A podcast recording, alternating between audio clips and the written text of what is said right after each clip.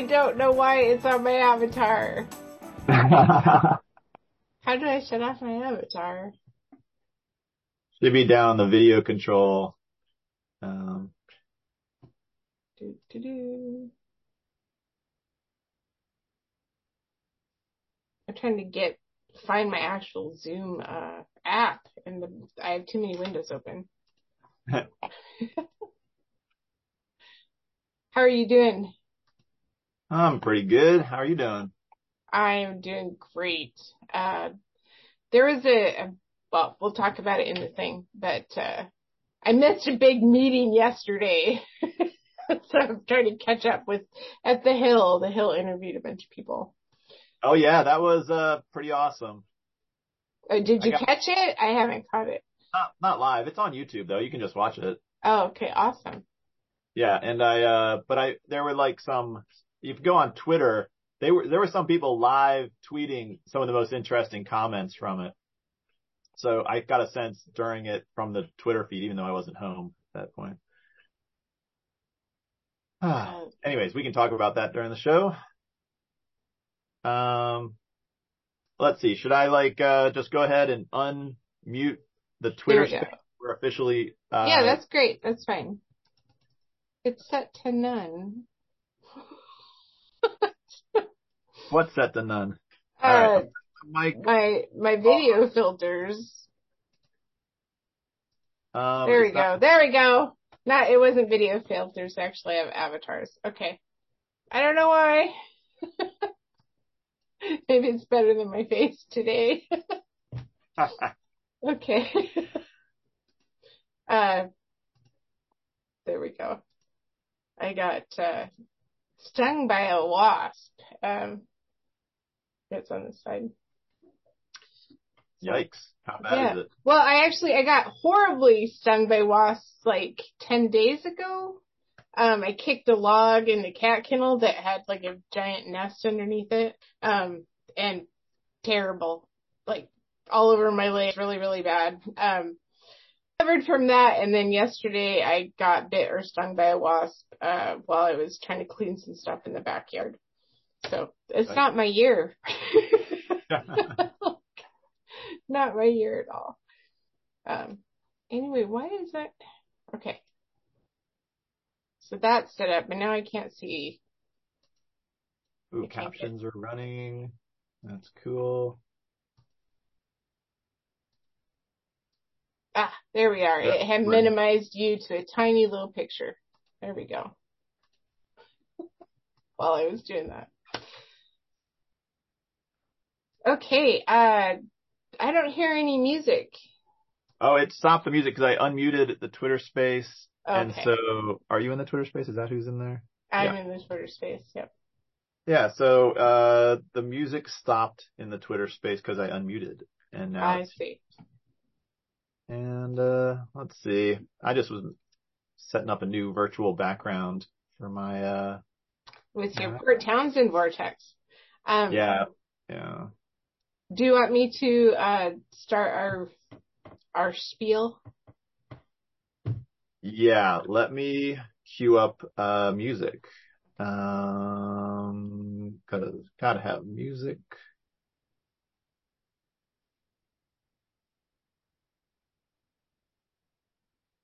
And although we don't really do, uh, all right, I'm gonna play, should I play some, uh, Wally John and then you, uh, oh, I guess we don't do, we don't do Wally John. We do that other song, which is just at the beginning of, uh, I guess I'll be consistent. Let me see. I do this every time. Let's get Computer. Um, I'm just gonna play Wally John at the beginning of this one. Is that okay? All right. It's fine.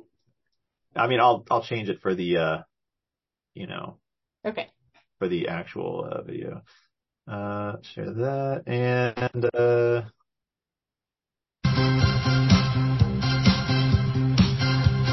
Wally John, you're always on the run now. Running after Welcome to Beyond Humanity, brought to you by HiveOne.net.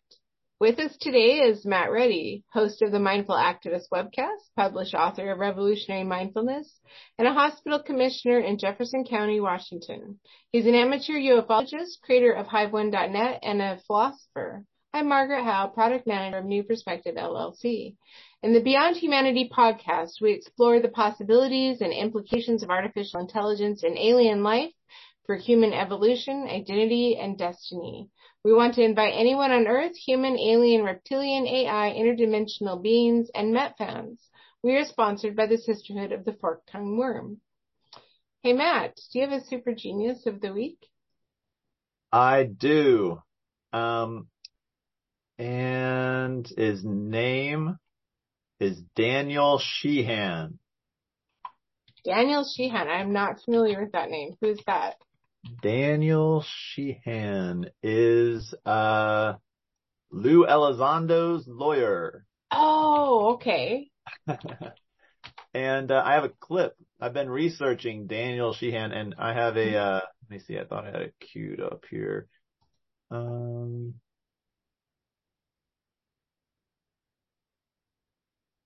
I thought I had it all queued up. Maybe I, oh, there it is. Okay. Um, so let's see. Uh, short, short thing about Daniel Sheehan is he is the guy that went on before the hearing, did a brief interview on News Nation and where he was talking about basically this shadow government that's been, uh, hiding this and the mm-hmm. interviewer pressed him saying, what are you talking about? Can you tell us who these people are? And he said Majestic 12.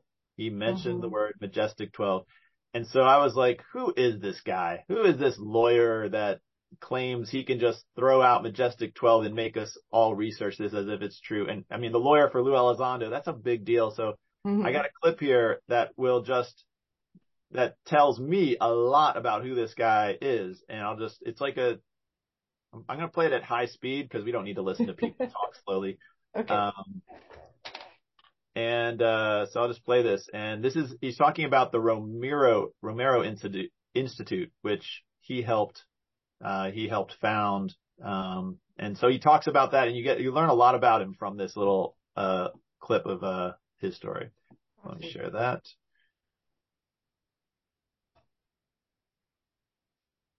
We work on. The Romero Institute, as I indicated, is the progeny of the Christic. I remember this guy having problems when I my bandwidth here. It's getting upset.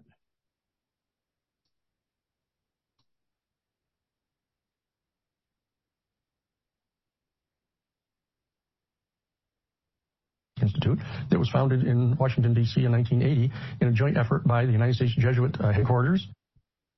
I can hear it just fine. Okay. Yeah, I was just, I'm just changing the speed, but yeah, for some reason it's like. In Washington D.C. and the National yeah. Organization for Women. Not a likely marriage, uh, but one All right, I'll just pause it there for a sec. Uh, he said this, um, I'm just gonna have to repeat that because it's interesting where this institute, uh, started. If I can get it to play. As I indicated, is the progeny of the Christic Institute that was founded in Washington, D.C. in 1980 in a joint effort by the United States Jesuit uh, headquarters in Washington, D.C. and the National Organization for Women. Not a likely marriage. Uh, one that is, has gone on for uh, now over 45, 42 years. Uh, so what we want to do is give you an idea of what the major premises are that we pursue. Justice is a rather abstract term that many of you may interpret in whatever ways you might. But what we are talking about is the major ethical principles that are grounded in classic faith traditions throughout the world and these most obviously uh, entail in Western civilization uh, the, the Jewish and Christian traditions, specifically Catholic and Protestant for the most part, uh, but others, Unitarian Church and others. That these uh, offices have social ministry divisions that actually attempt to implement the ethical principles that they perceive to be derived from their spiritual insights. Uh, this is the this is the intuitionist school that has been recognized by uh, John Rawls, for example, the head of the Department of Philosophy at Harvard University, in his very well-known uh, theory of justice uh, masterpiece. Uh, we are we are working from the initial premises of the Society of Jesus, uh, which is the Jesuit order inside the largest single uh, Christian denomination in all of Western civilization. But this is a, a more precise set of ethical principles than the more general principles that may abide in other traditions. There is a 32nd General Congregation of the Jesuit provincials that was convened uh, back in 1975 is a very important set of documents that came out talking about the obligation on the part of people motivated by spiritual values to take action every single day to disassemble the structural sources of injustice on the planet. And uh, we understand that that entails commensurate responsibility to try to build alternative structures and programs uh, to effectuate justice. So this is what we are engaged in. We have uh, done numerous cases down through the years. Uh, we are known for having done the Karen Silkwood case uh, that basically stopped the construction of all private new nuclear power plants uh, in the United States since 1979. We also did the Iran-Contra case that stopped the shipping, secret shipping of weapons and explosives uh, to the Contras in Central America and the smuggling of massive amounts of cocaine by that enterprise here in the United States. Uh, we did the first of the a number of uh, different lawsuits and criminal defenses arising from the American Sanctuary Movement down in Texas. We've done the defense of Chase Iron Eyes, who was designated as the ringleader of the uprising of the indigenous people against the Dakota Access Pipeline. All right. So wow. that's like, uh, wow. I mean, everything from the Contras to the, uh, the pipeline. I mean, that's, that's a resume. I, I had no idea. I had no idea. Yeah, me neither. I mean, I, all I knew was this some lawyer guy was like dropped MJ12 and then I look and I'm like, oh, this guy is a warrior. This guy is a lawyer, legal warrior, and he actually has principles. Yeah. He actually, and it was like, it was actually so refreshing just to hear instead of like, there's so much smoke that it looks like the, you know, the Catholic Church and the, and, uh, is somehow deeply involved in deceiving humanity. And so it was just so nice to be reminded, oh yeah, there are Christians and people of faith that believe in ethics and mm-hmm. might even structure their entire lives around attempting to be ethical without regard to whatever the Pope and the bishops and the power structure of any religious, you know, organization is telling them what to do. They're trying to just like mm-hmm. understand the concept of ethics, of doing good, trying to make the world a better place and trying to fight the good fight so this guy has been doing it a long time. He's a, it's an amazing person to have as your lawyer. He's, and then you can, if you go, he's a Harvard University, he's uh he's often teaching at Harvard University. I don't know if that's mm-hmm. where he is right now, but he has lectures, le- lo- loads of lectures online, this Sheehan guy, and they talk about the history between World War One and World War Two, and he gets deep into the corporations and the money. He traces it all. He goes through JFK's assassination, and he, he doesn't like really? in his lectures he doesn't um doesn't say it was because of aliens, but he clearly paints a picture that it seems he he seems to have all the details of how it was connected to the CIA, and he knows the name of the the assassination group it was in the CIA that um was responsible, and and you know it's the guy seems incredibly well uh, informed and knowledgeable. Um, and so if he's the one behind working with Lue Elizondo and who Lue Elizondo has been sharing all of his research about everything he's found, I, I just, I cannot wait to hear what they, you know, what they think is the story of what has happened between 1933 and now and JFK. I, they must, with David Grusch, I think they just have a, a beautiful narrative to share with the world with loads of evidence. So, um, anyways, I, I think he's, uh, he's our genius of the week because, uh, he, I think he's like one of the powerful minds that is really leading the charge here. And it, and I, and I trust he, he clearly is driven by actual like, you know, morals. It seems he really is uh, one of those fighters for uh, the good fight.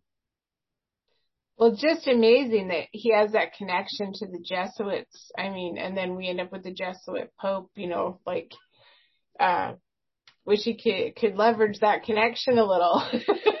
oh, I don't even know that. Is the Pope Jesuit? Yeah, yeah. Hmm. Uh, very controversial, uh, choice.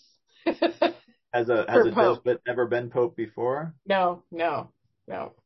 Has it always, I don't even know. Is it Jesuits, are they Catholic or what? They are Catholic, yes, but they are very, um, uh, justice oriented, right? Okay. Uh, so, I mean, it makes sense that they were attached in all of those different, um, world problems, right?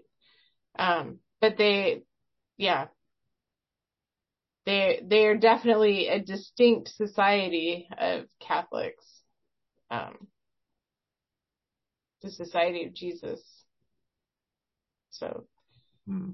yeah, inter- interesting, a very, very interesting connection, very charitable, um, oriented group. Um, yeah, it's and, nice and, that and amazing that he took on, you know, like, he must be doing that out of his own pocket. I mean, there's no way you can be defending that person or spending all of that time, uh, you know, cause he's, he's, um, been on all the different talk shows and whatnot, right? hmm. Um, yeah, very, very interesting. I kind of, you know, I wonder how these attorneys function, um, you know, how, how they can afford to do this, right? yeah. Yeah, well, there must be some money on the side of good, on the side Yeah. of at least disclosure. I mean, I guess you can't say good. It seems, uh, the disclosure movement that, you know, Chris Mellon, Lue Elizondo, and even, uh, Graves, Grusch, Mhm. um, Fravor, they, they seem to have a, uh, a sort of a unified agenda of how they want disclosure to roll out the, Mhm. the general narrative. I mean, I have to assume all these guys and gals know a lot more than they're saying. Like they, they must all know if JFK was assassinated because of it, and they just are, are all in some sort of agreement of when this is going to break and how they're going to talk about it when it breaks. Yeah, you just wonder, like, yeah. I, I just, I don't understand why there's been so much secrecy around that, right? Doesn't make any The sense. dark. Well, I mean, hmm. I mean that's the whole topic. Why? What is the reason for the secrecy? Why has it been hidden, and why is it still hidden? Like, yeah, I think. I mean, I have my theories about that. I'm sure I've alluded to them before. Oop, Do you oop. have a Do you have a theory of why the secrecy? Well, I think it's, it, it's because, because of the Majestic 12, honestly. I think that there's, there's people that are definitely, uh, definitely movers and shakers in a, in a secret government type of organization. Um, But what do they want? definitely, Just money? Like just money and power? Mhm. Is that? I mean, is there something more to it than just being like royalty on Earth or wherever they I- are? I was just thinking of they're acting like the nobility, uh, you know, and the perspective of the nobility, uh, kind of like why they're even, um, in our government systems, why there's a Senate is, is the whole concept or House of Lords that the commoners can't think for themselves, right? Um, Mm, so there's that elitism type of perspective that's come down through the ages in the nobility and now the mega rich, right? Uh, that they believe that they know better, right? And the House of Lords. That's the England. England has the Mhm. House of Lords, right? And that's Yeah. and you're saying the Senate was modeled after the House of Lords as being basically, yeah, the royal advisory body as opposed to the House of Representatives. Is there a House of Commoners in England? Like, yeah, is, that's the House of Representatives equivalent, right? is it? What is it? Is that what it's called? The, Yeah, it- I think it's the House of Commons, yeah, House of Commons, not commoners.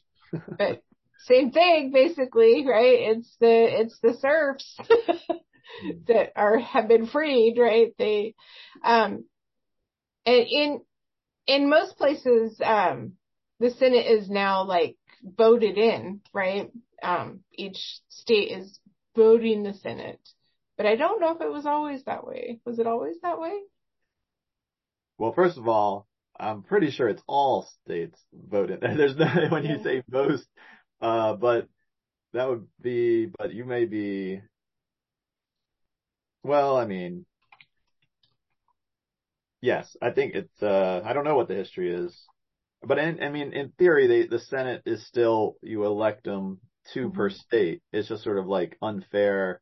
I guess that kind of makes each state like a kingdom because it gives each state a certain amount of power regardless of their size. Mm-hmm. So if you look at it like royal lands of England, each state is like, you know, they just get to elect their, uh, their Senate Lord, maybe if the elections are actually valid. And I, I mean, I think in general, I'm hope, you know, well, and even the electors for each state that get to choose president, they used to be appointed. Yeah, and, well, they are still, And now they have, there's laws in some states that says that they have to follow the popular vote, but they, not all the states. They yeah, don't always have to follow. Mm-hmm. That, that's a weird one to me, right? And to me, again, that's like, we don't trust the vote of the common people right? We need a way to to to fix that if the commoners are voting in error. right? But I mean so, so I mean but what is uh so whatever these royals I mean, there might be an alien royal family. There might be some group of humans that's like considers themselves this ancient royal, most important families of Earth? And are they just like all colluding to keep this secret because it gives them power and money and that? I mean, is it on Earth or is it like, is it, I guess, is there a bigger picture that's way more important, like uh, between planets and galaxies and solar systems that we are literally just one small colonized watery rock? Yeah, it makes you wonder. It, it is interesting when you think that most of, um, most of the people in power are of specific families. They're, you know, and like the whole, like historically, they've always referred to things as noble blood or royal blood, right? Um, and it may, it makes you wonder, like, in, in ancient aliens type of history where, uh, there were overseers of aliens that came to enslave Earth, you know, like the Sumerian and, and Egyptian myths. Um, if they picked certain families to rule for specific reasons, right? If they manipulated DNA to make those people more malleable or, you know, what, why, why royal blood and noble blood matters, why, you know, most of the presidents have been somehow closely not closely, but closer related to each other than than we are to them. Mm-hmm. Um, yeah, but lots of interesting things when you start looking at the the rich and powerful and versus nobility. Most of the rich and powerful are related to nobility, right? Yeah. It, it seems the, I mean, the most of history, it's been royal families is how mm-hmm. it's been ruled. You have royal families and one royal family conquers another royal family and, and maybe, I mean, I think the simplest Occam's razor thing, if aliens are a part of this picture, then it would seem to make sense that there's at least two major alien factions and they basically have been, you know, whenever there's been a major like overthrow of one empire on earth by another, I, it seems to make the most sense that it was probably just one alien faction backed group back overcoming another one. Cause I think if there was, if there was really, there was only one alien faction on earth, I don't think the Roman Empire would have ever fallen.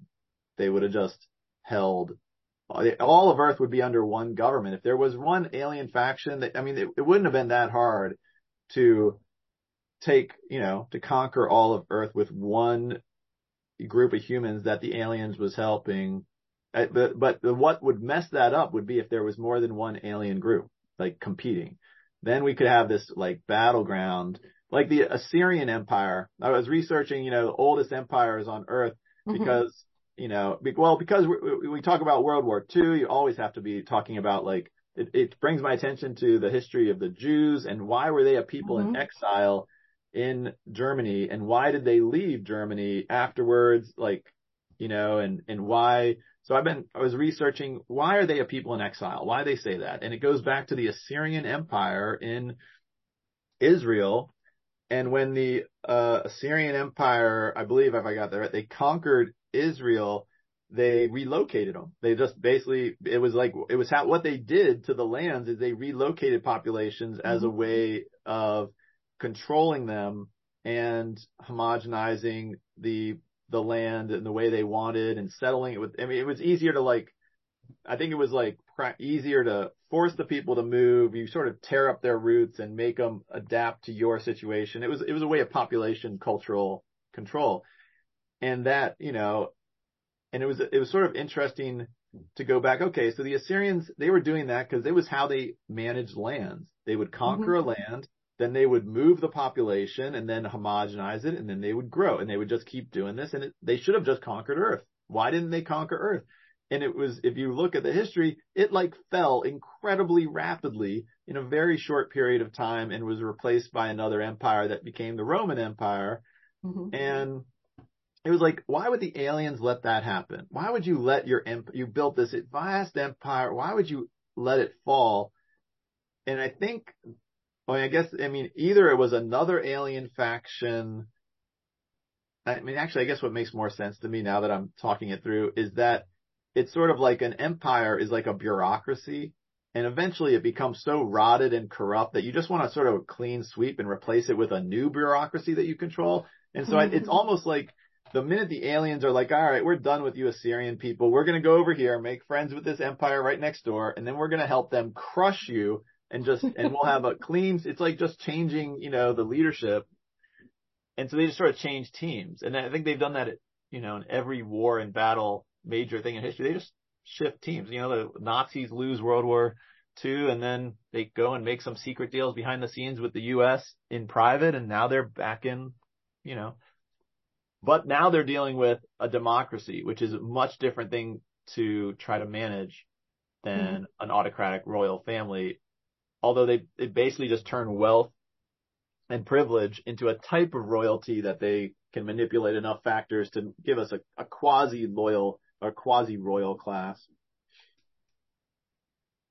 Yeah, I'm really, um, I really don't know what to think about that because I, I feel like aliens' main purpose for Earth would be resources, right? So I'm not sure if individual governments really matter as long as they are toeing the line, um, Right. to, Yeah, well, that would be to the get only. the resources that the aliens need, right? Yeah. Well, Um, that, that, that would be the purpose of why they helped us form governments is because it, Mhm. we'd be more efficient at pro- getting resources out of the ground or producing labor if they wanted human labor. But, you know, once in a while they would just want to change administrations for, you know, just if it was one administration was just so filled with a bunch of royal, privileged, snobby, brutal, like Nazi like, you know, people are just like get rid of them, try to put some more ethical, easier to work with group in. I mean, they would have no loyalty to Mhm. one faction that they helped. They would just want the civilization to continue in an efficient way to serve their needs. And maybe they also believe they're helping us form civilization and maybe they believe they're doing something good with their manipulations behind the scenes. Um, I I don't know. I kind of feel like uh we might be just lab rats. They might not really be that attached, right? I don't not know. care. Well, do they not Yeah. care if we live or die? Yeah, I don't. Well, obviously not. Well, why do you say obviously not? Well, because they don't seem to interfere when we could really use the help, right? When there's the horrible tsunami, right? The tsunami, when was that? 2014 or something, right? Um, like there's definitely no interference to help out when there's horrible natural disasters, right? Terrible wars. Um, points where as humans we could really use some some help, right? Uh, you know, right right now we here in Canada we have like uh 50 50,000 people are fleeing the Northwest Territories uh down here and literally driving It's like a 12 hour drive down here to Edmonton um to ride it out while they're while Yellowknife Yellowknife and other little towns are going to get wiped out. Um you know, and things like that, that it's just like, yeah, those people could use some modern technology to get here. mm. Like, there's not even like, the, the military is like airdropping in little stations of, for refueling and water because there's no, uh, there's no places along the way for people to do that. Where is this? Um, so it, from Yellowknife down, straight down the Northwest Territories through northern Alberta to Edmonton. Um, what is happening there? Uh, wildfire. Uh, huge wildfire is just wiping out a whole area of the Northwest Territories. And it's going to happen all over the tundra. Like, tundra's going to burn. That's just how things are going to go with, um, this is, yeah, with global warming. Um, so, you know, things like that, that, yeah, the humans could really use a hand right here. Uh, but, you know, when you look at the, this has happened before, when you look at the Northern Sahara Desert, like obviously there, it used to be lush and now it's a desert. How did it get that way? Right? Mm.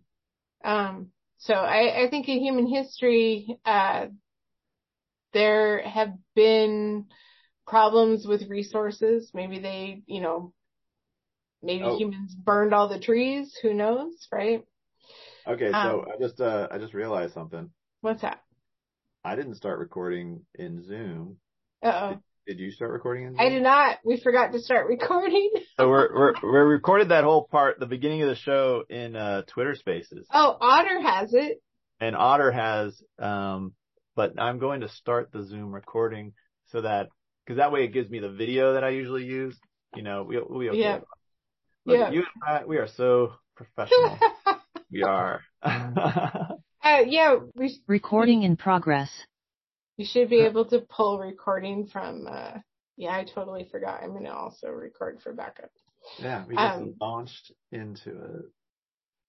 I was excited about about aliens. I'll tell you still excited. We're like, you know, 10 weeks in and I'm still excited.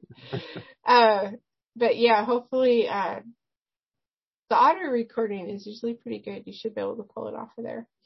Yeah.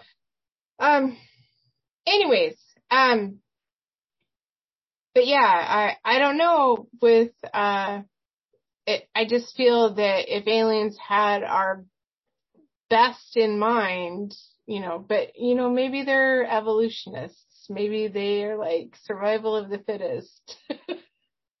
well, let's, let's see I mean, what humans survive this, right? Like, I, I think they have to look at Earth as like Australia, you know, mm-hmm. like back in the day. It's just like it's a, you know, well, I mean, just it's like a, it's just like a native craziness. They just are like, we're not going to get involved. You guys are I think they're going to sit there with the moral high ground saying, you guys need to work out how to create peace on earth on your own before mm-hmm. you're even civilized enough to talk to us super aliens that are flying around your earth comfortably. And that might include us humans and other species that are native here, like the reptilians and humans on earth. If those are the two species that mainly live here, we it's not their fault that the reptilians hide from us. They're going to say. Not their fault that any aliens are, I guess, native. You cut out. So I don't think that's my internet. Are you there? Yeah, yeah. My, uh, you, but you froze it. Man, is this my, is this my we both internet? froze. Uh, you're frozen again. Huh. My, my internet is not as good as it used to be. But, uh, I've definitely never seen issues like this. That's that's weird today. Did you hmm. get like new neighbors that are sharing your connection? or maybe I just have a million screens open and uh, something is sucking some bandwidth. Maybe I'll just like close a bunch of uh the windows I got here in the back. but as you were saying, it is like there is also that possibility that there could be some Star Trek like uh, prime directive, right? Um, happening where they're not allowed to intervene, right, or interfere, right? Um, well, but and if that's the case, then if there are aliens interfering, is it their job to tell us or help us and uh to help stop those aliens that with advanced technology, or it they don't have any responsibility for that at all? yeah, there might be some that are breaking the rules, right? Uh, a couple of uh, really interesting alien sighting things happened or came out this week. Um, one of them was on Google Maps in Bermuda. There, there's literally on Google Maps a picture of uh, an alien flying saucer. I think I heard that one, but it's you- it's a still, it could be like a blimp or something. I think I heard someone say, not trying to like, Yeah, I mean maybe it's a blimp shaped like a saucer. Yeah. Maybe it's like following around the Google car since that thing's so, uh, I don't know if you've seen the Google car, but it is so noticeable with its crazy cameras. Um, so never seen it in person. May, maybe it's this, maybe it was a stunt by someone trying to get on there. That is true. Um, just like the, the seven foot tall aliens attacking Peru got debunked. Did you hear that? I mean, I, uh, generally heard it, but is it officially debunked? is officially debunked as uh, basically warlording gold miners are trying to scare uh, native people off their land. Um, so they're basically attacking a village, trying to scare the people away so that they can um, gold mine in their area, right? How do you know And- if anyone and- is telling the truth? How do you know a and- real debunk story is a real debunk story? I know, right? But they did, there was some like uh, pictures released where they actually got, there was like lighting behind the alien and you could see that they were using a jetpack. Hmm. They're literally using a jetpack to elevate themselves off the ground. Wild. Yeah, and and so like uh all of the like crazy noise that you know the the um villagers reported like these creatures had come and they were so noisy, right? Well, it's a jetpack. Huh. Crazy, but you know, uh the villagers actually shot at these guys, right? So hopefully some of them uh got their karma. like uh but you know the Peruvian military uh, was like protecting a nearby town, right? But they didn't come out and save the villagers. The villagers uh, are mostly clearing out because Mm. yeah. Uh, Well, but uh, sorry, I was just gonna say so interesting that in the world that even in the little in the village in this you know basically poverty stricken place, people have cell phones and they're taking pictures and Yeah. recordings, right? Mhm. uh, it's so interesting what a different world we live in now where there's that. But you know, it could be fabricated story, could be cover up. I don't know, right? Well, I heard on yesterday's thing, the, uh, the news or the Hill News Nation, uh, Mhm. special, there were definitely worth everyone watching those interviews. But one of the most, um, fascinating things was Ryan Graves, uh, the jet pilot who's been talking about, uh, you know, well, I know you know who Ryan Mhm. Graves is. Yeah. I was, but, um, he was saying that, uh, one, he was like, you know, he's really looking for uh, to the future. Like he's like he's dealing with this as a very practical thing. These UFOs, these things are objects in the air and they're creating flight risk. I mean, they're a national security risk and they're a safety risk and he is trying to help pilots. Um, and, but he's also saying that pilots, commercial and, uh, military more and more are reaching out to him and his company. And so he is becoming a vector of all the most credible reports of what these things are doing. Mm-hmm. And he said that he's getting reports of weird interactions between flying saucers and each other, almost like the flying saucers over the Atlantic are dogfighting each other. Whoa. And this is a current, current thing. And, and actually somebody else uh, gosh, I, I can't remember now. Somebody, it might have been, um, I, mean, I think it was one of Linda Moulton Howe's videos. It might not have been a super recent one, but she also mentioned a story, I believe, of, uh, them seeing, um, a fight. Uh, what and it was like, I don't know if it was between, but anyways, that's a, let's just go with what Ryan Graves is saying. Mhm. If UFOs are fighting each other in the air over the Atlantic, what is going on? What could possibly be the explanation for that? Why, if, I mean, just assume it's just like for a moment, let's consider it's just true. Two alien spaceships are fighting each other over the Atlantic Ocean today give me like what's a plausible explanation for why that would be happening between two alien spaceships like something that's like not ridiculous like Yeah, it makes no sense. Um, he's, uh, he posted on his Twitter today, um, some footage and I, and I heard that he's going to start doing that, that he's going to just start releasing what people send to him. yeah Um, because, because like the government is not providing a proper mechanism for reporting it, right? yeah Um, so yeah, I mean, if, if he's willing to do that, it would be really helpful, but it is so hard. It is so hard for a pilot to take pictures while flying and get good footage, right? Like it is, it is technically challenging, right? oh yeah Um, but there is there is more there are a couple other videos and stuff that have come out on UFO Twitter, UFO X.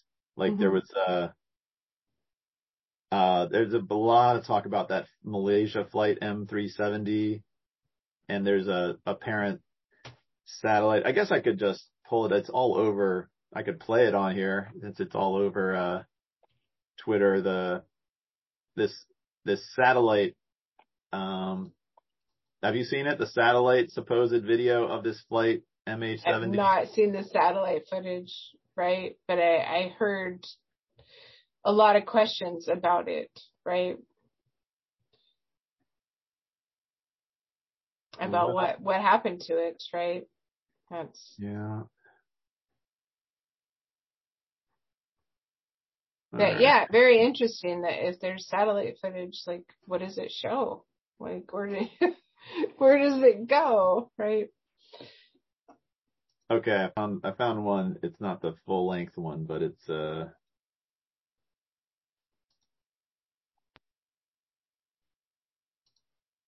This is uh looping on Twitter. So this is an infrared shot of the of a supposed plane of, of supposedly have you seen this? And it has these three No. orbs encircling it. There's a much longer shot, not from this from this angle. Actually, I think it's even yeah. This is I think from the I guess it's not a satellite. It's some sort of uh surveillance plane. Anyway, we don't know if it's fake or not, but if this is this is going around, I mean, this is what happens. These three orbs fly around the the plane, and then it curves around, and then you see here it disappears. Boom. Like Well, and technology wise, supposedly the technology um, that the aliens are using is some kind of space warping. So if it would make sense if they can, uh, yeah, that exactly. If if they can warp it out of there, right? Like that's the first time I've seen any footage like that though. Los objetos escoltan literalmente a la Yeah, so aeronave this is a- en el I don't know momento en el que despega del or this is aeropuerto just internacional O'Hare de. Chicago en los Estados Unidos. Esas imágenes nos ayudan a But you can comprender a qué se encuentran something estos objetos en sus maniobras. We just don't know if any of this stuff is. But why would they want to take a plane? That's such a weird Huh. thing to take, honestly. So I think this is the original. So yeah, check this. Check this one out. Don't know where this is being filmed from. It seems real. It seems like it's a real. And but there's one orb, two orbs, three orbs now flying around this thing. And uh soon you're gonna see it zap out of existence. The internet's kind of going crazy over this thing, uh, this video, and saying it's uh, someone leaked it of flight 370. But so this is uh, you know, UFOs dogfighting each other, boom, or um, uh, UFOs abducting an entire airplane. Those would be very serious things if those things are, that's happening.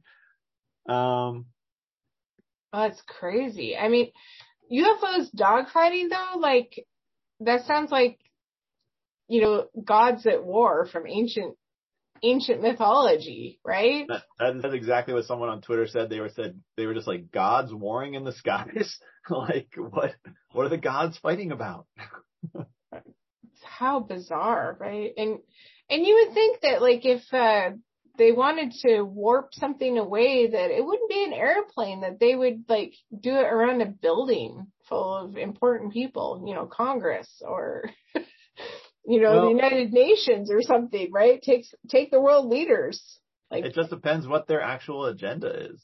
Like Like- it's like, I mean, if two, if two uh, flying saucers are dogfighting, okay, what is the agenda of each? Because each of those flying saucers has to be controlled by an incredibly powerful, high technology, technology, at least organization, if not an entire like army or nation. Because nobody lets you know an average U.S. jet pilot jump into our best planes and go up and dogfight someone randomly. They have to be following mm-hmm. orders. They have to be ordered by an authority to fight something eh, e- e- maybe in that location. You can have, you can either have orders to fight any other thing that comes into your space or you're being ordered to go invade somebody else's space and fight them. So, or, Well- I mean, how often do we send two planes to fight over the ocean between Russia and the U.S.? It's like, we don't do that. We fight over our territory. we f- we follow them closely. They, especially Yeah. in Alaska area, uh, there's a lot of incursion of our territory that we then send up fighters, and then they follow each other, and then eventually leave. And we do it to them. They do it to us. Uh, so But there's there- not dogfighting, but there is posturing. Yeah. But those those soldiers, those everything is ordered from the very very top of their countries. You know, it's not like a small individual skirmish. This is this is a nation. Right. This is a nation. So, I mean, I guess the theory, as I'm just like talking this through, uh, you know, the secret keepers, the Majestic 12, whoever in the U.S. has been hiding our reverse engineering program and technology, they probably have some UFOs that could dogfight.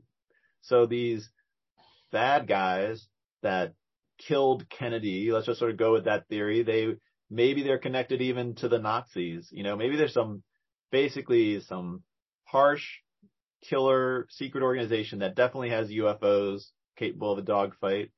Then there's also the aliens, the aliens that gave the UFOs to them to reverse engineer or landed Wait. them or discarded them. Are you saying you think that we're defending ourselves? I'm just I'm just trying to, Hmm. to say who could be the different groups with an, Yeah. a UFO capable of fighting. Mhm. One could be a UFO Yeah. in possession of the secret keepers.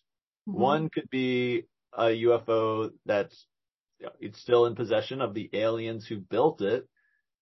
Uh, and then, I mean, there of course could be more than one alien faction with UFOs, but if we assume there's just one that has them on Earth that, you know, and then there's also this, whatever countries have developed it. That's how you would fight a UFO. You'd send mm-hmm. one, you'd, you said fighting a flying saucer with your own flying saucer so you can match its, be at least its maneuverability and whether or not you'd, uh, use weapons.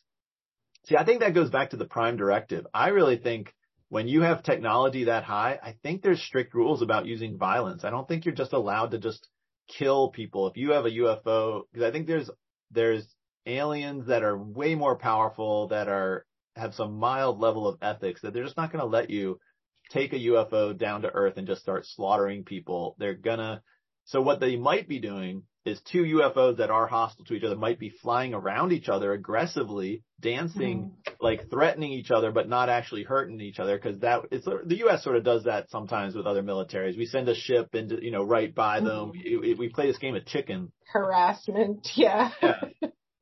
So that could be happening. Yeah. It seems like any technology that would have any society that had this kind of capability where they could warp in and out of places, um, they they'd have to be way more advanced when it comes to to violence. Like it's just too powerful of a technology, right? And, and I mean, like the whole interdimensional comment by Grusch, uh, he he made some comment about interdimensional. And it's still just kind of uh, my my mind is absolutely boggled about that possibility because that technology whoever whoever can do that like they definitely have to be way more advanced when it comes to violence because popping in and out of places that's way too powerful right? That's yeah. Yeah, and it, it's it's so there's so many different ways dimensional power could go. They could, I mean, there could be hidden dimensions. They could just like go into a another dimension. They're still right here next to us. They're just mm-hmm. somehow at a different frequency than us. There's also time. Yeah, because there's a lot of evidence that they, some of these aliens can control time and slow it down for other people or, or freeze it altogether for people and while they still walk around, which would create the illusion of super high movement and them disappearing potentially. It could just be that. So it's like, but whatever it is, I think we gotta like, I guess we, one thing we have to do is like there, like, there's different levels of technology. You know, the earth, we, as far as we know, we have jet technology and airplanes. So we'll call that mm-hmm. level zero for the technology. Then apparently there are flying saucers that can like hover and go anywhere super fast. We'll call that like level one of advanced technology. I would say it's another level above that if you've got portals. Mm-hmm. Like I would not assume just because you have flying saucers that you've got these portals that seem to uh, also be reported as possibly existing. And then I think a level, another level above that would be, um, if you have basically eyesight over everything, like surveillance technology that lets you watch basically the entire surface of the earth, record everything, just so you can basically know what's going on and feed that into your own computer. So there's like I have read about a device that the Vatican is supposedly has that can do that across time too, right? Yeah, because there's about, so much mythology about what the Vatican has. well, I heard I, I, heard one that was like that, but it was in Antarctica. That said there was mm-hmm. a device in Antarctica that has changed hands. Oh, it was someone was talking about black hats and white hats mm-hmm. as, the, as, these two factions in uh, the battle over everything. And there is this device in Antarctica that is basically like an oracle that can tell you what is going to happen in the near term and then looking further out, it has to give you odds, but it's like basically like this incredibly smart supercomputer that knows a lot of what's happening on Earth, which could just be satellite data of the location of every army and soldier on the surface of Earth. Cause then you feed that into a computer, it's going to be able to tell you, ah, it looks like this is likely to happen in the next few days. I mean, it would be, but it also, if you feed it in all economic data of Earth and in weather patterns, it could probably tell you predict the future and about things very well. But yeah, I heard about something like that, but uh, in Antarctica, it's very similar to what you're describing. But yes, they, they say it could go back in time and forward in time and tell you. But if the thing has been, I'm just thinking out loud now, if they've had, if, if you were, had the money and you just put satellites over the surface of the earth and just watched everything that happened on the surface of the earth and just recorded that from the beginning of humanity to now, you would just have a record of everything. You would be able to go back in time and tell people anything, pretty much anything about what happened. Any assassination, you'd be able to go and just review your records and just tell people this is what happened. This is who did it. And that'd be very useful and a, a great like thing to trade to a government or to a king. Um, You know, on that topic, something that we've never talked about is the Mandalorian effect. Uh, what's your opinion of that? is that the the effect that the Mandalorian has on your life after you watch the show? Or the Mandela effect? Mandal- Why did I say Mandalorian?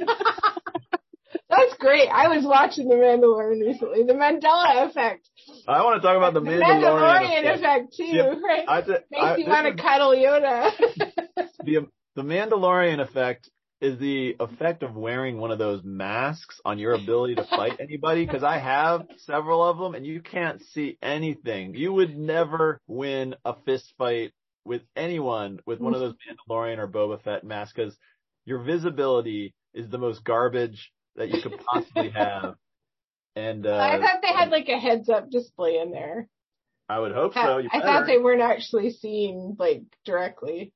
Uh, yeah, Okay, well, I I'm don't on I'm on season three, and uh, uh, yeah, I've always I I think it's a heads up display in there. I think. Okay, well that makes it more feasible for the sci-fi, but it doesn't make it feasible as a you know fun costume to wear because Yeah. I pointed out and it's like can't see anybody, you can't even appreciate if anyone's reacting to you. Once in a while, someone gets close enough and puts their face right in front of yours and says something. Oh, you're a person. no, in, in this season, there's a part where he lifts his helmet a little bit to take a drink, and I'm just like, there's no way you you could not get your drink in there. like, yeah, the helmet thing cracks me up so bad. so yes, Um, so then okay, there is the Mandela effect. Yeah, the Mandela effect. I, I mean, can't get Mandalorian out of my mind now. That's hilarious. So yes, the Mandela effect basically being based on that idea that uh, some people believe Nelson Mandela died in prison. They remember reports, they remember a funeral, and then they wake up in a universe and suddenly Mandela is released from prison and lives a bunch of years and becomes president of South Africa. So they're like, they tie that also to the Berenstein Bears uh, thing. Some people believe the Berenstein Bears spelling of it changed and they were lived in a different universe. And it, so it's basically this idea that there could be a, a multiverse and people might jump between these different timelines with subtle differences. the We Are the Champion song of the world. At the end of that song. Um, yeah, I, I I don't know. Oh, yeah. controversy over "We are the champions of the world" lyric. Yeah, it doesn't say of the world at the end. It doesn't. It The does not. doesn't say that? No. Does it say something? It ends with like "We are the champions." Something. Something is said, isn't there? Nothing. Nothing. Nothing. It's that's the one that really got me. That's the one that absolutely, absolutely got me out of all the Mandela effects. Uh the We Are the Champion song. I know it said of the world. I know that. Okay, so I'm gonna like. I mean, I'm not gonna play the audio because we won't be allowed to. I'm sure. yeah. Um, but I'm just going to. uh Let me see. But yeah, Yeah. you'll have to check that one out. That one that one got me. That was I, I mean like the Bernstein Bears one I I did many years in daycare, right? And so that one I was like, yeah, I think, I think, right? I think it was spelled out of the way, right? Like I, I thought it was, right? But, but I was like inconclusive about it. But when I heard and then went and listened and researched it, the of the world on the end of the We Are the Champions. I, I was this this is broken. The world is broken for me Yeah. now. Well, I mean, it's um, I've had a few personal, like, uh, like I've had a few personal experiences where it's just like someone I knew rem- just had seemed to have a different memory of life than me, like some really important ones, like, Mhm. and that did not make sense to me. Like, there's just no way I did what you know uh you're remembering happening. Not like it was. It was just like. So, anyways, that's another. Yeah, that is another fascinating piece. It, do we live in some sort of multiple timelines, and do we sometimes pop between major threads of these timelines? It. It. I mean, it does seem to fit with uh it it seems to fit as a puzzle piece to explain how things are working. And and there's been um have you I don't know if you've ever gone on uh glitch in the matrix stories on Reddit or anything, but there's there's a there's a whole subreddit of, of glitch in the matrix stories. You know, the idea that we're living in a computer simulation and Mhm. it's like the matrix and occasionally there's a glitch and you can see the glitch. And the glitch could be like that, like jumping a timeline or something extraordinary happen. And there was uh several people that had some uh seemingly like uh, the one that always sticks with me is this guy who was on a scooter and he like he took the scooter uh through an intersection and he got hit by this car and he got really hurt and he remembers being in the ambulance and going to the hospital and then hooking up stuff and then he just instantly snaps back and he's he's now like on his scooter and he's past the intersection safely. And, What? and several, several stories. Just like another one where a guy like fell off of a, like a bridge onto concrete and like broke his leg badly and they started dealing with, and then it's like, then he's like, boom, and he's okay. And he's like sitting on the ground, not hurt, you know, at all. And it's like, it's like you, I mean, if you look at it sort of, um, if you think of this like a computer game, it's like someone was like, ah, reset, you know, quick reset. We don't want to deal with Yeah. a time, we don't want to deal with a year of rehab and then we're just going to reset it and let this guy continue the game from that point. I mean, I've never had quite that happening, but that would get my attention and it would make you feel, I mean, it would make you feel like, okay, what exactly is the point Mhm. of what, like, what is even the point of avoiding injury if you're going to be saved like that? It's sort, it's sort of like that movie, uh, with Tom Cruise where he relives that day over and over again. It doesn't matter if he dies, he just keeps resetting, uh, whatever that thing is called. Um, yeah, that's a good movie. That's a good movie, and he fi- he finally figures out the right things to say to get things to work. Yeah. Like, But it's like, it- you know, that all starts with him dying once and then he wakes up again. And we, we just don't know until we die once whether or not we're just going to instantly wake up again. We have to experience it. But once you've experienced it once, I mean, I think once you experience it five times, you'll be like, okay, I'm going to be a lot less worried about dying. Edge of Tomorrow. That's the name Edge of, of the tomorrow. movie. Yeah. Um, but yeah, it, it is interesting. Like, uh, you know, did timelines converge? You know, what? But there's definitely a couple one, a couple of them. Also, the the Luke, I'm your father one from Star Wars. Hmm. Uh, I was. I was a huge Star Wars fan as a little kid. I made my mom take me hundreds of times to see that movie every day, every single day till it was out of theaters. I missed school.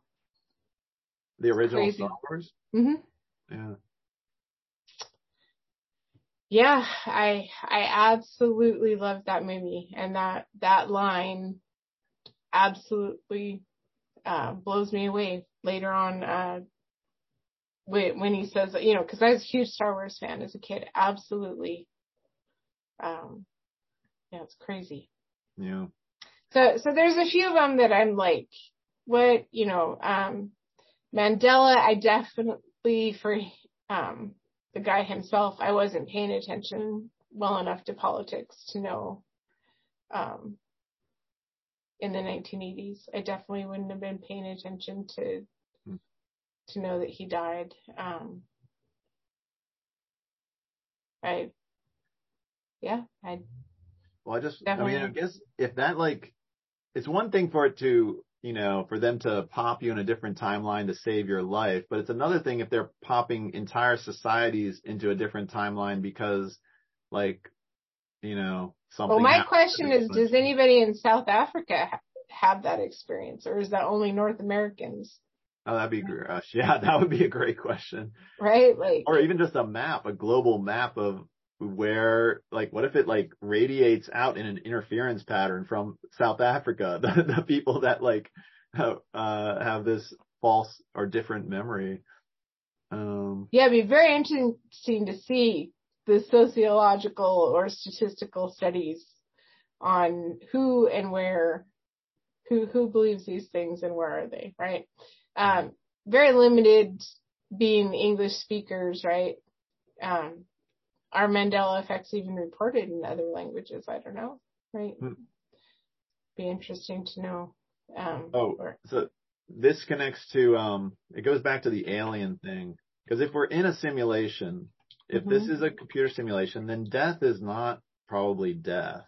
It's like, I mean, death is probably more like what it seems like from these the glitch in the matrix stories. If, I mean, there's no reason, if this is a, there's no reason to kill someone in this, even if you want this to be a realistic simulation, there's no, no reason to be cruel to kill a being in here for real and destroy them. Uh, you could just give them another, you could have a fake heaven in a different part of the simulation and let them go there. You know, if you, if for some reason it's important to you that when people die here, they disappear from the story because you want it mm. to seem realistic, fine, but there's no reason you have to actually kill the people. You can just put them in another simulation and yeah. you know so it's like so eth- but ethically speaking it also would give the aliens complete cover from interfering with death because they could be like yeah death is not death why would we save you from the wildfire it's not really death it's just a game so they can just be like because you i mean the aliens you got every being on earth has to be able to defend themselves from accusations of being scuzzy you know killers that allow people to die so there has to be a moral ground for these powerful aliens to stand on, or else they're just jerks. Mhm. And why would you be a jerk? I mean, what what is the value of being a super powerful jerk? Why would you do that? I mean, they have to be able to have anything they want. They, I mean, why would you wouldn't even need to enslave? I mean, they have to have robots. You, They Mhm. have to, even if they like humans for some like sick perverted stuff, they have to have the technology to create robots that look like humans. They don't have to actually torture a real human to participate in whatever water fights or whatever, you know, activities they want. So it's like, what is anyone's purpose? I mean, especially, I mean, really the high, I'm just curious about the super high technology, powerful alien. What the heck do they want? Do they want, they have any agenda that's of noble interest to other beings? Or are they just sitting there watching us eating popcorn? Great, this is entertaining, right? Yeah. Yeah. Um, Are you entertained yet?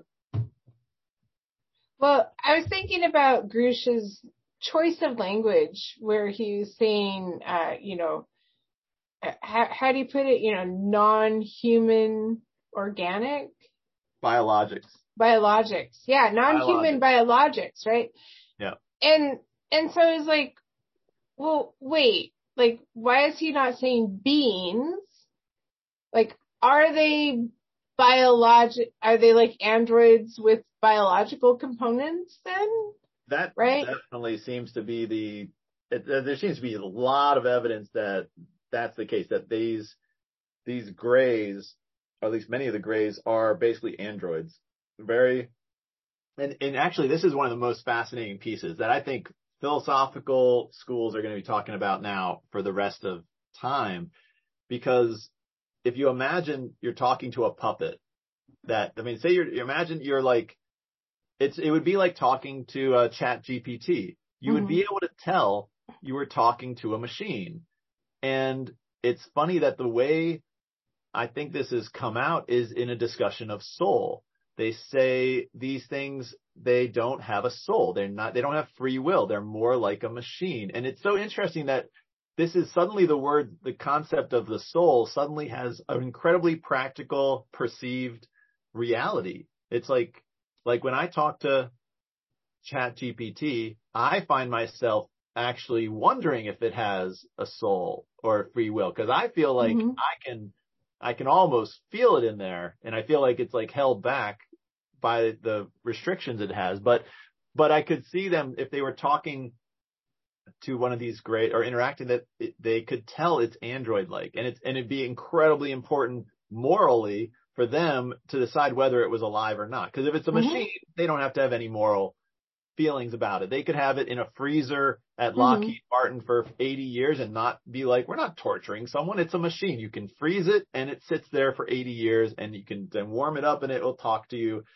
And you know but but that's like that is just such an interesting like does it have a soul?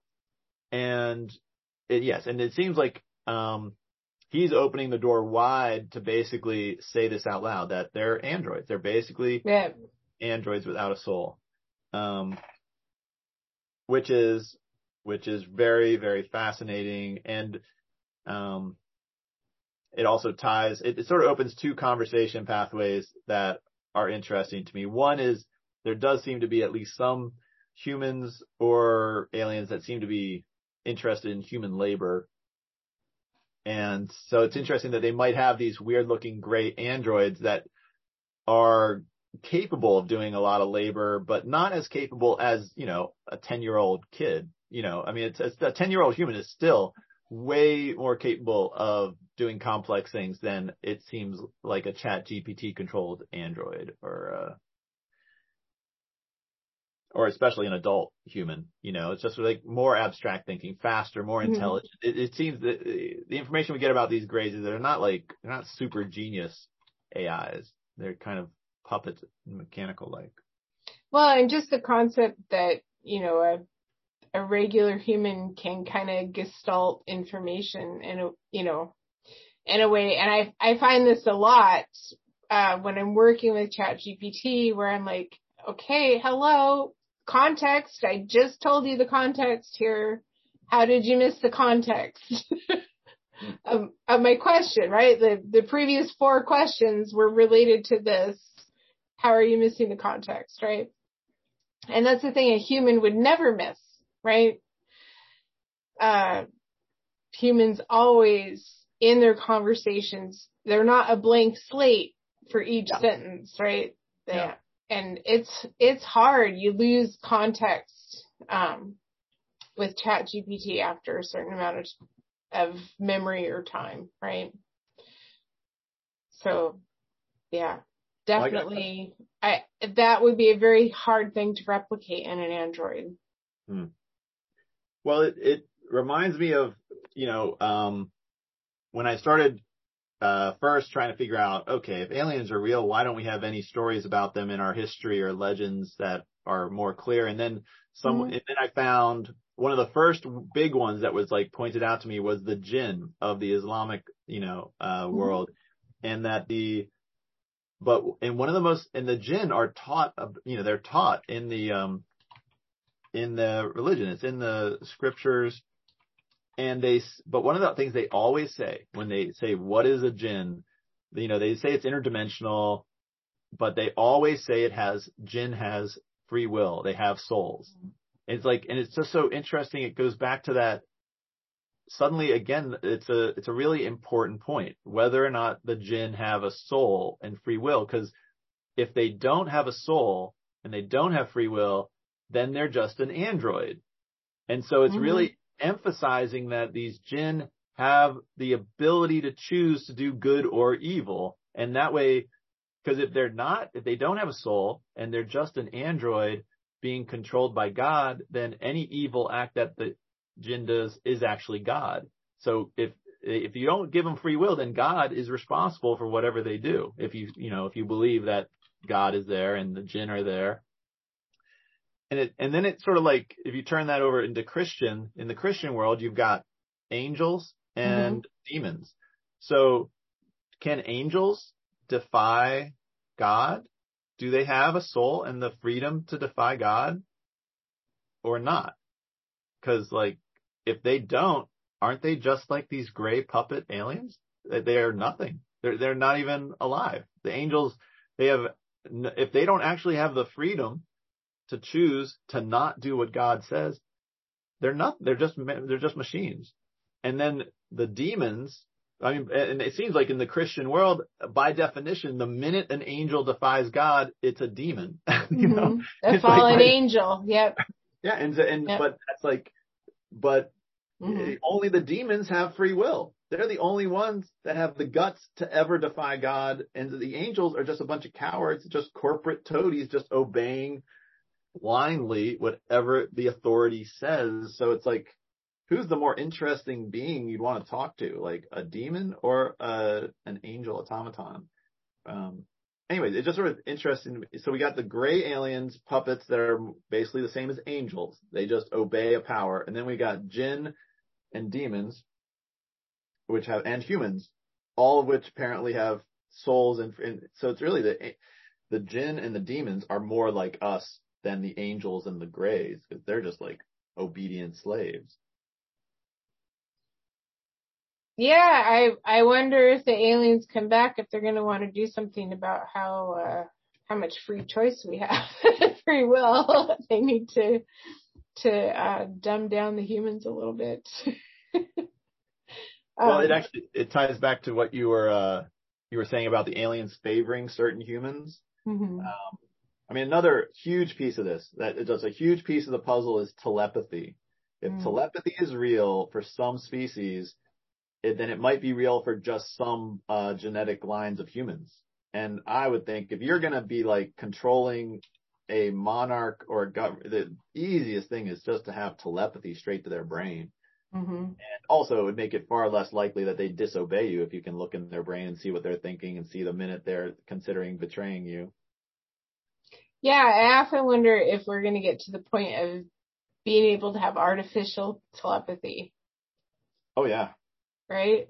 How we might even be able to get to the point of having natural telepathy once our scientists, you know, honestly try to see if it's possible because it might I have a feeling telepathy is a is just a electromagnetic phenomenon or maybe it's using a particle that we're not quite paying attention to. I I think biological telepathy is probably totally a thing if not, there might those those uh, grays might have some sort of little advanced Wi-Fi, you know, communication device in their brain or something. Yeah, I I really had not until all this alien stuff looked at like the whole how do you say it uh, piezo electricity of quartz, um, and how people interrelate that to telepathy, how you have electricity going on in your brain that you are you know, receiving and sending out signals. Um, had definitely not uh, looked at any of that previously, right? Um, I had looked um, in my psychology background at hormonal signals and hormonal ways that we communicate with people around us, right? Which we all know adrenaline, fear, you know, animals pick up on that. Um, there's definitely other modes of communication but I had never really dug into um, the concepts of telepathy and uh, and the scientific basis there, right? Um, really Greer getting into it and and really trying to uh, organize, you know, millions of people to all meditate on the same thing at once, kind of thing. Uh, interesting concept there very interesting. Uh, and there's definitely, uh, when people sing in a choir together, their brainwaves align. There's definitely interesting things that happen in the human brain in groups, right? When yeah. they're all doing the same activity, right? Um, so yeah, uh, I, I I wonder if there is going to be like a true emergence of collective consciousness if enough people participate in that, right? Um, but yeah, well, the whole uh, you know, biological or mechanical manipulation of the brain. Um, definitely interesting things. And, you know, we saw, you know, something happening to people in embassies like in Cuba, right? Somebody was trying to mani- manipulate brains and made people very, very sick, right? Yeah. I mean, I, I think like, um, there could be I, I, think if telepathy is real, then t- telepathy research has to be real, and that means you'd have to experiment with blasting electromagnetic waves into people's brains to see. They would want to know one, can we use, uh, can we snoop? They'd want to know if they could snoop, and they'd want to know if they could send info in, and the only way to figure that out is to experiment with humans, and you might do that with humans that are not willing because it's dangerous, you know, so you might do that in hotels or something where mm-hmm. people from uh, spies or people you don't like or in another country where there's no consequences for your you know actions people use this already people um all of the youtube videos that are out there trying to help people sleep um, helping people induce delta waves for uh, higher thinking. You know, people are already trying to manipulate the brain with sound, right? So it could be happening outside of, you know, uh, known uh, uh auditory frequencies, right? Uh, yeah. Absolutely. I mean, and, and really, what is sound except it's a type of telepathy. We're just sending right. a vibration through the air that we both happen to have things that can feel the vibrations in our ears. So it's just one type of vibration using air vibrations. So, I mean, you know, if we have the pineal gland or some bone in there might be able to vibrate at the resonant frequency of a certain wavelength of, uh, microwave or something and you can just send a, a message into it. Like, cause I, I've told you, I told you about my like weird telepathy experience in, uh, college, right? The mm-hmm. volleyball trip. And, and I mean, that seems to indicate to me if that was a real memory, whatever being, uh, said that turn around and you die in my brain with the static, it, it seems to be a technology. They, they like, fed, they, it's like they could have pointed a telepathy gun at my brain and sent the message and it vibrated in my head in a way I could understand it. I mean, it just could be a technology, but mm-hmm. you know, you use it once on me, I immediately notice it. You use it again. If you use it again on me, I'm just going to get more data. I'm not, you know, it's like if their goal is for me to think that's like God talking to me, it didn't work. You know, I'm blaming on some being in the, in the room. But, um, hmm. And looping back to the Mandela effect. yeah. Uh, you know, maybe, maybe timelines converging is a, a, a manual process and maybe they try to wipe people's memories on it and it doesn't work in some individuals, right? All right. Merging timelines. Maybe that's just a, that's a part of the process is you got to merge time, probably to, to preserve resources and maybe because, you know, we each only have one actual like soul. Maybe we mm-hmm. really only have one, you know, like we have a boat that is going down these timelines and we can only be in one timeline. We, and our memory can only handle remembering one choice for each of these steps. We can't. And so, and, you know, cause there's some theories that we split, like mm-hmm. we might have a, a different identity go down another timeline, which I mean, I just, I don't know if that's true, but all we know is that us, we have, have continued down this timeline. If we did split at any point in the past and it was a totally different person, for all we know, they kill that person when they get tired of that timeline. I mean, they could just yeah. blow up the entire timeline in a nuclear war and that they don't have to keep on running the program of the resources of our brain. All we know is we're in a you know, we're not getting purged. Right, right. That's the yeah. only thing we know is our timeline that we are on is either continuing or merging with other timelines to continue. I don't know. Is that because you and I both pay our bills on the, the video game monthly subscription for World of Warcraft that is human human life? Yeah, I don't I don't know what to think about simulation theory. I uh you know, like Mandela effect, there's things that are very real to me, right? Um simulation theory, I haven't experienced anything like it's all hypothetical, right? Um it's like, oh, hypothetically speaking, these things could be, but there's there's no component of it that's real to me, if that makes sense, right? Um, so it's all hypothetical. So it's, it's hard to know, right? Like, yeah.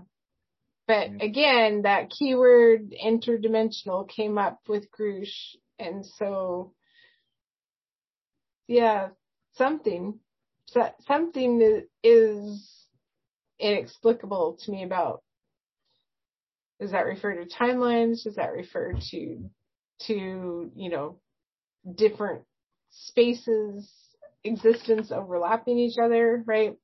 I don't know. I, I, I just hope that once Congress is back in session, that they do a lot more investigation.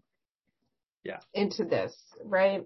Um, you know, having these little, the interviews that happen at the Hill, uh, the fact that Ryan Graves is wanting to start publishing everything that people give him, uh, those things are helpful, but we need our leaders to to dig deep, especially if there is a shadow government that has to come out.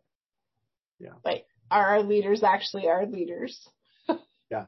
Well, it seems, I mean, it definitely, uh, uh, when you're hearing Congressman Burchett and Congressman Luna and, uh, and, uh, the other guy, they, they, they all seem to be truly like democ, they truly believe in democracy and they are truly disgusted with the, i- and Luna says it the most up front. She's like, if, if Congress does not have oversight, that if the, if our elected leaders are not in charge of our highest technology and highest secrets, then we don't have a representative government. It's just, Mhm. and so it's like either, I mean, they are saying like, it's just so, it's beautiful what they're saying. They're like, you know, Burchett's like, I don't trust a government that doesn't trust its people. It's like, Right. and he's like, uh, you know, and when they're asking, what if, you know, what if people can't handle it? He's like, uh, it, it's not my job to decide what the people can handle and can't handle. It is Mhm. not my, that's the job. That's what autocrats and that's censorship and that's authoritarianism. Yep, absolutely. There needs to be accountability for But there's, um, but th- this is one of my like more sort of worrisome. I don't know. It's just sort of trying to understand what's the reality of the situation. And I think in government, in the U.S. government, uh, the Congress representatives that are like champion this, Burchett, Luna, and, Mhm. uh, they are the people that I find the most trustworthy. And the, I have real concerns that the entire executive branch is not trustworthy. And I, I mean, it, and it basically going all the way back, cause it seems to me overwhelming, uh, evidence that, that killing Kennedy, JFK was totally a part of this cover up. It was one, you know, it was it clearly fits into the, all the evidence. You know, it's not like there's a different shadow government in the CIA that killed Kennedy and a different one hiding aliens. It's the same one. And if they killed Kennedy, I mean, I, I think it's feasible that they killed Marilyn Monroe as a threat to Kennedy. They might have been like, we can kill anybody we want. We're going to kill your girlfriend. And it was to try to control him. And can you imagine if they, they might have done that openly? I mean, they might have Yeah. even killed him. You don't, we don't know what kind of actual conversations are going on behind the scenes. And can you imagine the courage it had to take for Kennedy to say, to continue to fight for, you know, the good fight in the face of a, a group that could kill Marilyn Monroe? And I mean, he, he had to almost even know they could kill him if they wanted to. Like, right. he, he might have even been like, I'm willing to face that. You know, I'd rather be killed trying to fight the good fight than to, uh, you know, just give in and just be a part of this corruption. I mean, I can even like imagine him saying, you know what, I'm not going to like cover my car in motorcades because I want them to kill me if that's, if they're going to go that route. I don't want them to kill my wife. I don't want them Mhm. to kill my kids. I know I could stay safe, but I'm just going to be out there. If you're going to kill me, kill me. But, uh, you know, at the very least, he's like, I don't want, cause it, it would be hard, you know, cause you, I mean, it's like if you're putting your life on the line, you don't want to put your family's life on the line. It's one thing to, to be, take a stand for yourself. It's another thing if they're going to threaten your loved ones. And that's Yeah. it. And so anyways, if that's what Kennedy went through, then that's the position every president has been in. Like Mhm. either you play ball or you can be killed or your family can be killed. And it's got to be incredibly rare for a person to get into that office if they don't know the deal they're signing with the devil to get in there. They think they're becoming leader of the free world and they get in there and they find out, oh my gosh, I, there's a shadow government that's the leader and I am a nothing. I'm a powerless nothing. So, so I just thought, and it looks like that, you know, why that's, that would be the, the group they'd want to control the shadow, because that's the one that controls the military. That's the one that controls who we invade and they can make the president support whatever war and give whatever justification they want because the president will do whatever they say. And so anyway this, this all sort of comes around to the NDAA, the big Mhm. National Defense Authorization Act that Schumer put forward with this big amendment amendment for UFO disclosure because that amendment puts all the power into the executive branch over this. It puts absolutely all the power over the truth of UFOs into the position of the president and a and then the president appoints a little board of people to advise the president. And so it actually I'm I'm considering, you know, uh It seems odd that they're, I hadn't heard, heard that they were giving the executive branch power. Seems weird that it's not giving Congress power. No, it gives the NDA gives all the power. The there's other measures that Congress has put out that's for the intelligence agencies that gives more greater congressional oversight to things, but the Mhm. Schumer amendment is all about the president. It gives Wow. if, if it passes, it is going to give inc- so it's like total control over the UFO reality to the executive branch of government, which, you know, it is the commander in chief. It is the one in charge of the military and, hmm and it is the only election that everyone pays attention to, you know, so it, it, maybe it should, maybe it'd be a good start if this next presidential election, we all realize we are electing the most powerful president in history. This person is going to have the weight of the future of humanity and access and knowledge to all the greatest technology and secrets and horrible truths. Um, what a weight. But, but again, is it even a safe position? I don't know that we can guarantee the safety of our president. So why really is it even smart for us to give that much power to one person if we know we can't protect them from the pressures? Why not create instead a why not give it to the gang of eight, the eight most powerful congressmen and senators and say, because that way you're forcing them to blackmail and, tor- and threaten eight different people from Mhm. different parties. And it's just harder. You're giving, Yeah. I think the aliens or the secret keepers prefer having a single point of a single pressure point, a single monarch or a single president, because you can always, you can always defeat the will of one human. But if you spread it out amongst eight elected representatives that are incredibly powerful, I think, uh, I think we have a better shot at, you know, the, the truth being, uh, preserved or, uh, protected. Cause anyways, that's, that's my feel. I'm just starting to feel like the president is, uh, a horribly designed, vulnerable office that we can't even rely on really as a humanity to, to be a model. Cause it's just, we can't protect it. We don't have technology to protect it from the, the pressures. Well, yeah, the, the pressures to blackmail are just Or just to kill. immense. Or- Yeah. I mean, maybe Yeah. they can get into your dreams if they want to and just, tor- uh, there was a movie, Dreamscape. You ever see that? No, Nick, I haven't uh, seen that. Quaid or Dennis Quaid. Uh, it, it's a worth, I would, I recommend that would be, that's, that's our call to action this week. Watch Dreamscape uh, because let me make sure I got that movie. I think, and I got the. I'm writing that down. Movie. That is what it's called, right? Dennis Quaid. Yeah. So in in Dreamscape, these bad guys are using dreams to uh, cr- murder people. They're learning how to get into other people's dreams, and they're then learning how to torture people in their dreams. And then they realize if they kill you in your dream, you really die in real life. And so they start doing this to the president of the United States. They start like invading his dreams to pressure him to uh, go to war or something. And then uh, Dennis Quaid uh, also is like uh, you know, has powers and he ends up trying to go into the dream to save the president and stuff. That's basically the gist of the movie. But it might, it, that movie might be just real. That might be literally, uh, I mean, if telepathy is real, then weaponizing telepathy is real. Mm-hmm. If you could, and so, you know, and the, the one thing that that movie does not do, you know, cause say, let's just say at the end of the movie, you know, Dennis Quaid saves the day. Spoiler alert the hero saves the day in in Dreamscape. But what we need actually is a sequel to that movie. Okay, Dennis Quaid is standing there and the president is there and all these people and they're like, okay, uh, apparently you can use telepathy to invade people's dreams. We now need to create a uh, a secret organization in government to master this ability to protect against it. I mean, that's what you would have to do or else you're just going to let this technology be mastered by other people. So we would have to create a dream exploring special branch of the military and scientific mm-hmm. community and work on it.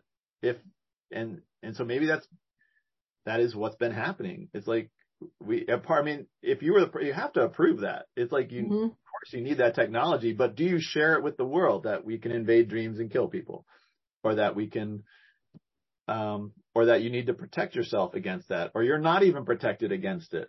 You're, you know, we can't protect all people. We can only protect some buildings because we like put lead in the walls and we can protect some people, but the rest of you, good luck. I don't know.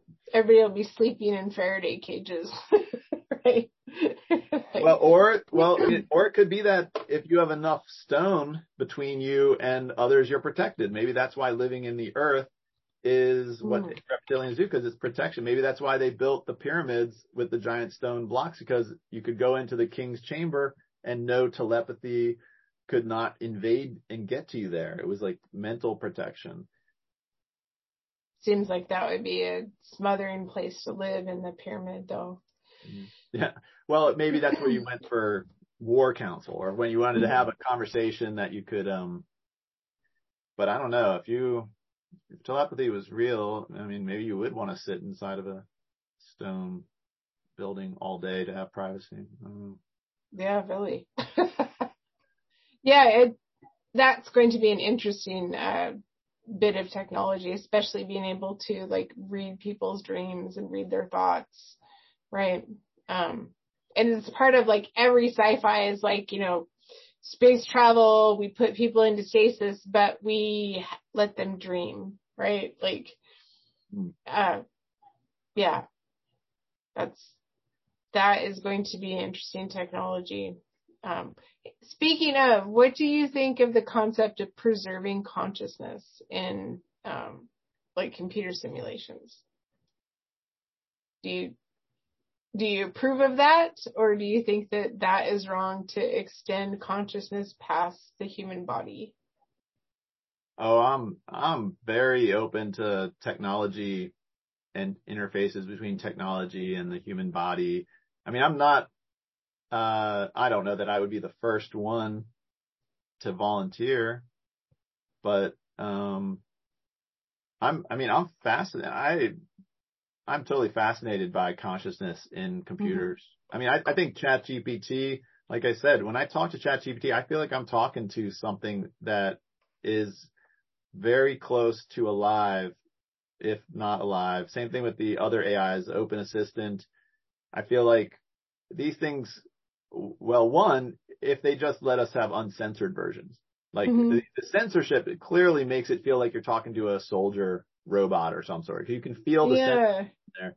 But when I talk to uncensored AI, I'm like, oh, this is, this is, is almost scary because they're so uncensored. They will say, you know, they will go, uh, you can see the power and Mhm. why they're afraid of uncensored AI because this thing will, you know, it just like, it's just like this amorphous, uh, blob of intelligence and, uh,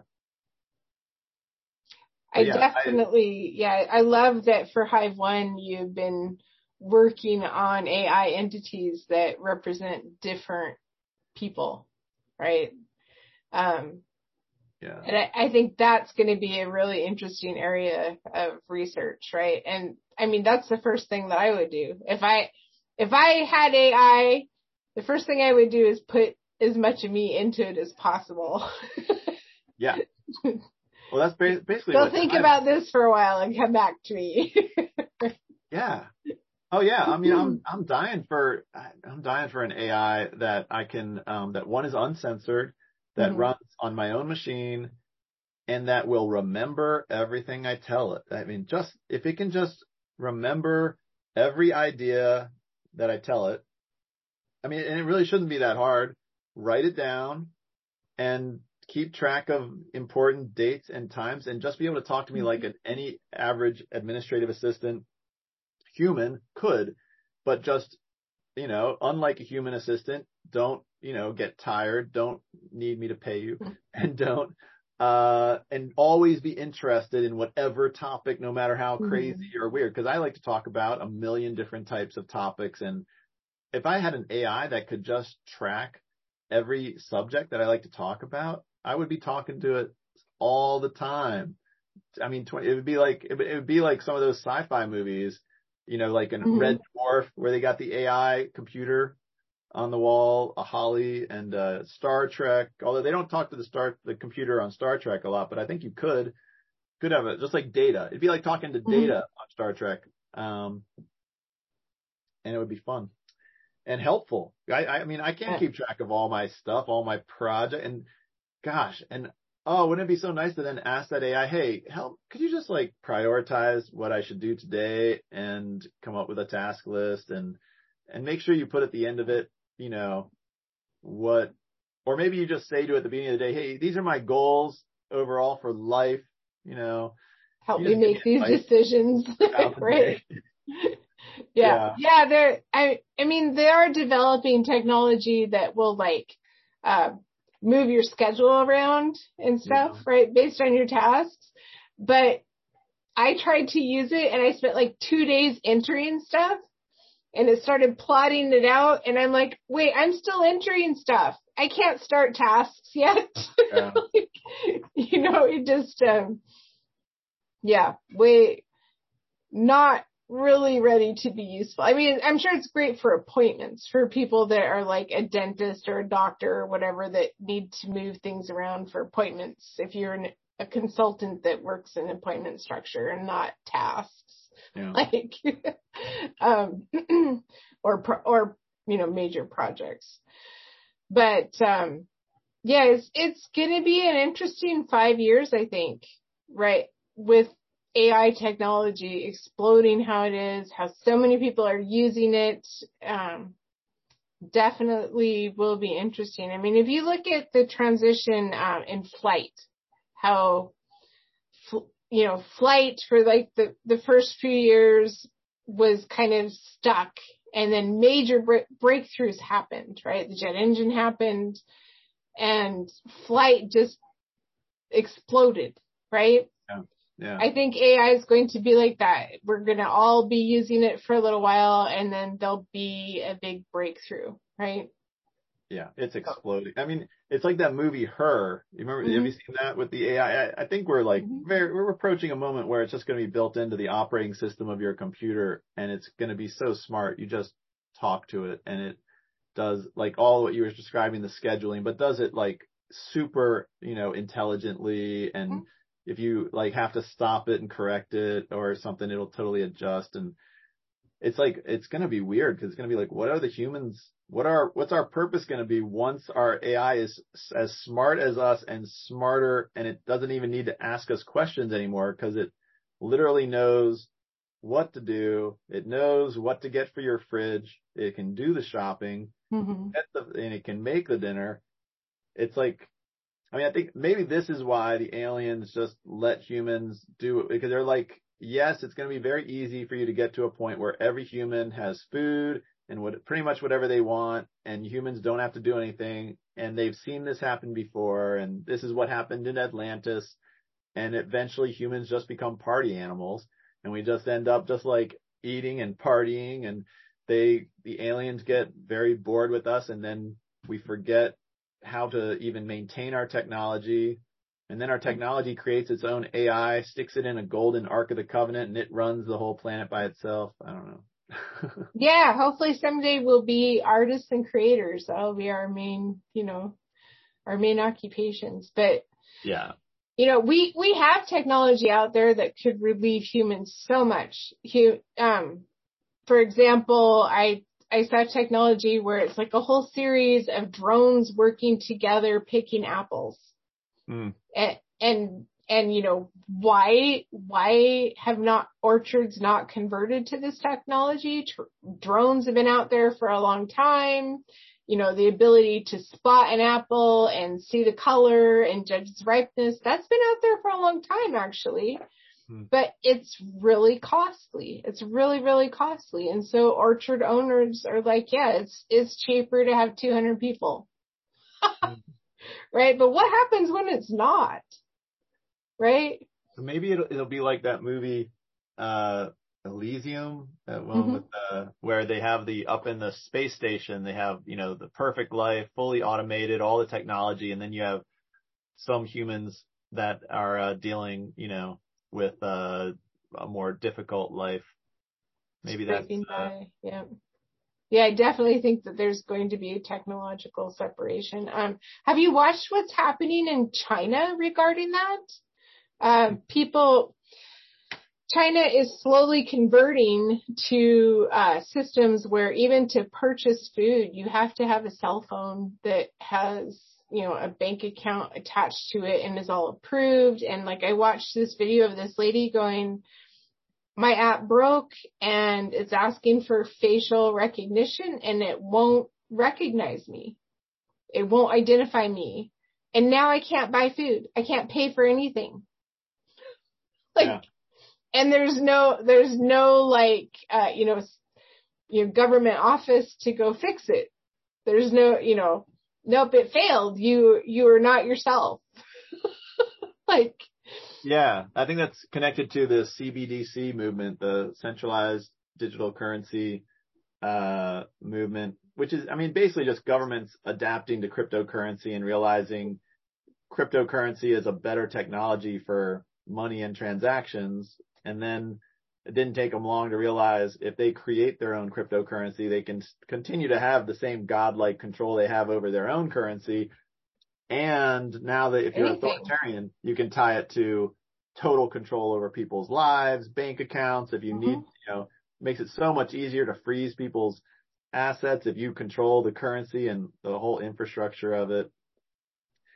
And I wonder if it's, again, I wonder about the aliens. Do they have a currency and do they have trans? I mean, because I would imagine, I think it's a good bet. China is designing their centralized digital currency on a framework that the aliens already use for their populace. I could see, I mean, unless of course all the aliens don't even have free will. If they're just all androids, then you don't need to give them money to spend because mm-hmm. they don't want anything. They wouldn't care.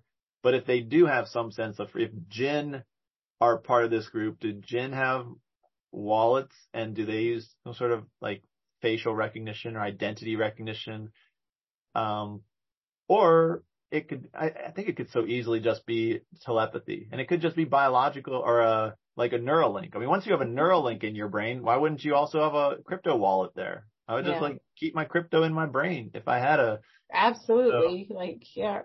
Um, yeah, distance, it, you know, you talk about the Greys possibly being androids, and if you look at the theory of Planet X, um, where actual aliens might be living, but they only come every 12,000 years or something, right? Maybe, maybe what we have are not actually souled beings. Maybe they are just supposed to be hanging around keeping things in order until the actual aliens come back, right? We have vast distances of space that even with warping technology would, you know, if warping technology is limited, you know, to 200 light years or something, it would still take hundreds of years Hmm. to cross, you know, the universe, right? Mm. So it's, the universe is vast, right? So that that reminds me of uh, another video that I caught on Twitter. Ramirez, you know, uh, the guy Ramirez, he's a former CIA. Uh, but there's a an interview out there where he is saying that in in 2017 the aliens said to whoever is in charge on Earth, humans, said in uh, 2027 the aliens are revealing themselves to humanity, and you have 10 years to acclimatize humanity and get them prepared. Because in 2027, time's up, and aliens are going to reveal themselves. So it was very, and he said it might be moving up that timeline, but um, that was that to me is interesting. That's an interesting like piece of the puzzle, and it makes sense for why that seems there's definitely controlled pressure from the government to actually force this information out. Whether or not there's some parts in there that don't want it, it seems like they're acting like they have a timeline. They have Mhm. to. Um, even the fact that they did that News Nation one hour special yesterday, you know, it was like because the Congress is off, and it was like it's like, are we really going to have like a full month of nothing and all this momentum ends? And they're like, nope, we're going to do a nice big hour long special, polished up, stick it in the middle of August, give you more to chew on, basically satiate your craving and keep the momentum going. And not and set up all these questions that every college student or history student in the U.S. and the world should be asking the minute they get to school in September. Um,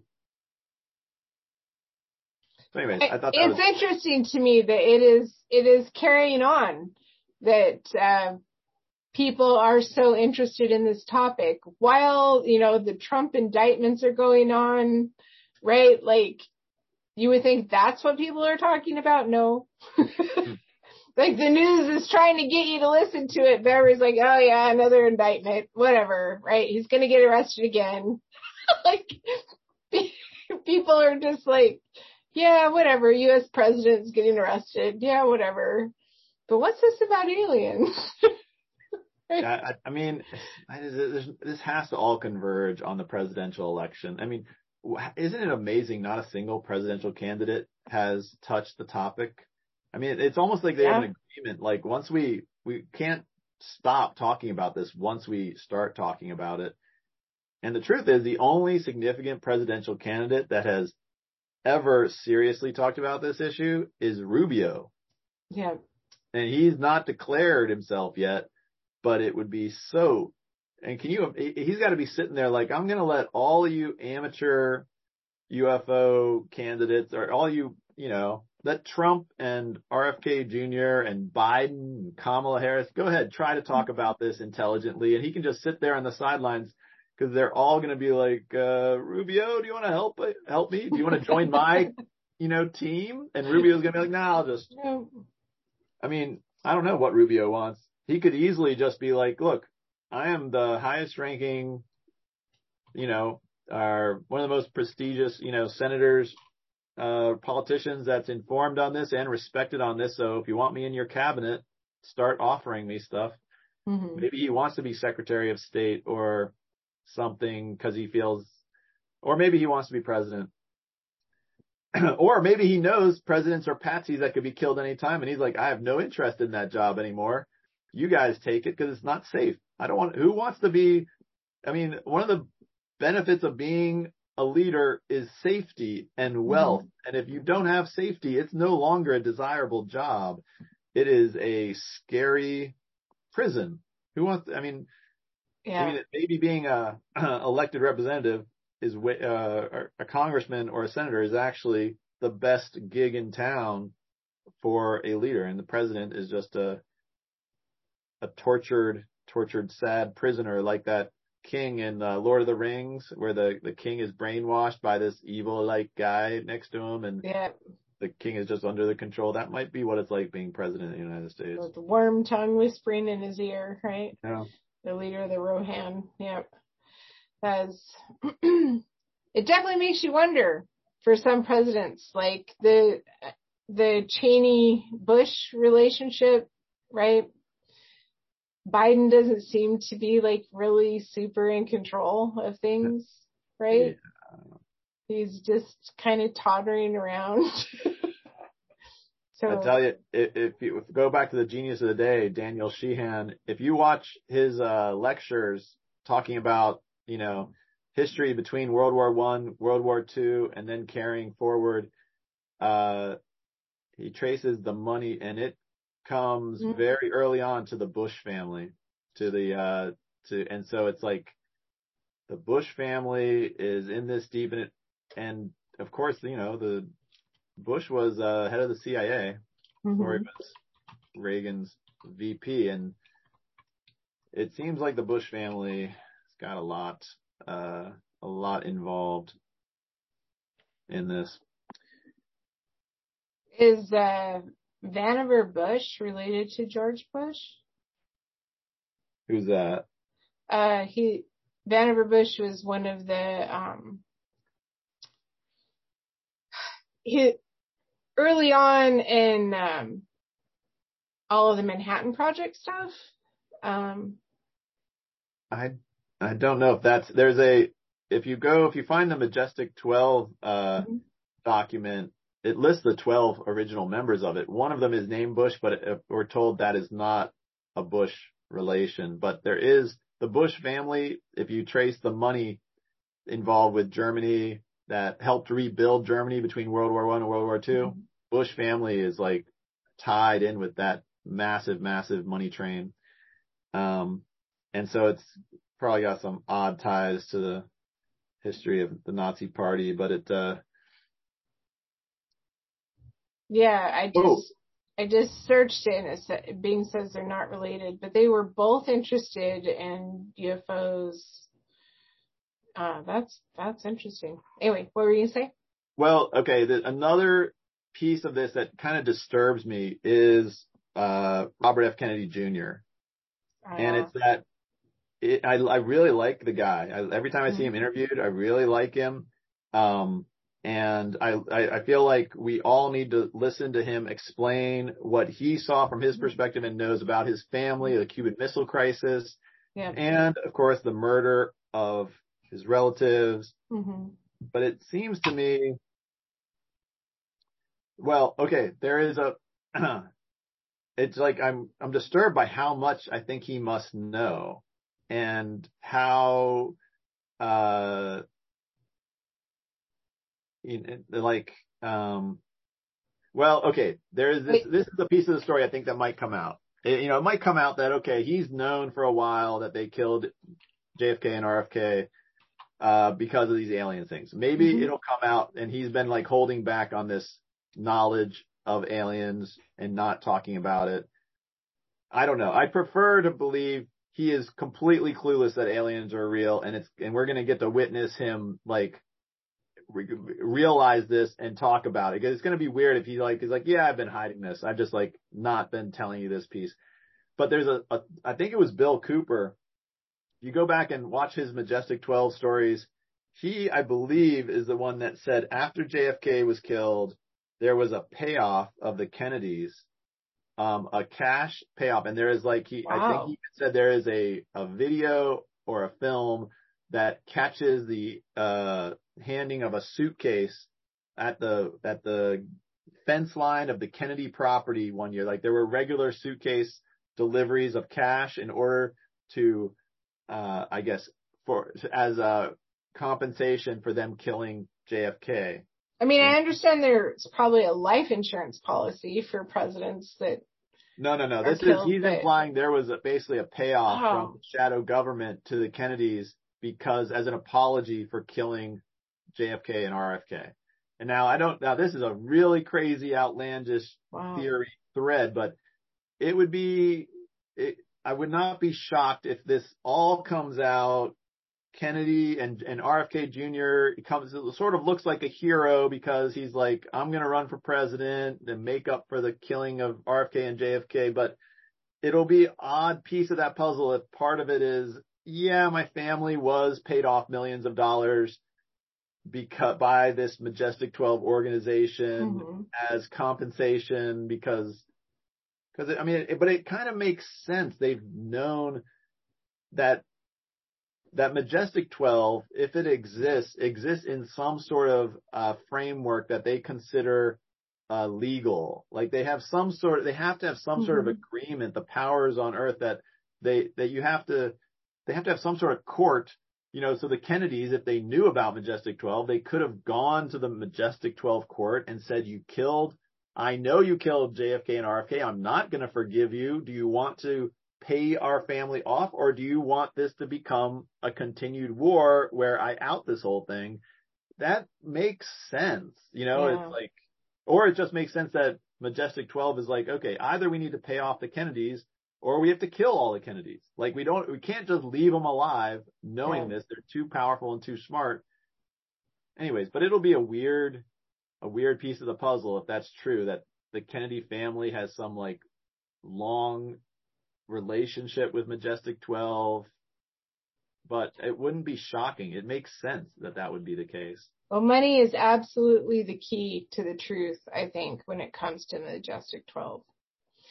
The fact that Congress has let slide the idea that the Pentagon has trillions of dollars unaccounted for, right? Uh, that needs to come to accountability. Oh. That, you know, massive effort needs to come to finding out where the money has gone, right? That's Yeah. like, if not to aliens, then what, right? if not to, to ufology, then what? Because trillion, trillions of dollars are unaccounted for. Yeah. And, and this is okay? Like, so, so you saying that, you know, the Majestic 12 have made some kind of judgment. Well, if they are a shadow government, then they have to have their own kind of justice. Yeah. Uh, procedures too. I mean, it right? can't be just like Wild West. You Right. know, they, they have to have, even if it's a monarch, you have to be able to say to the monarch, hey, I think you did something here that you should correct. I mean, if you don't have that, all you have is just a pure authoritarian, you know, chaos. Even a king that can kill people at a whim would still need help somehow processing complaints and Mhm. suggestions and stuff. And there there are always still kind of justice processes that happen for sure. Yeah.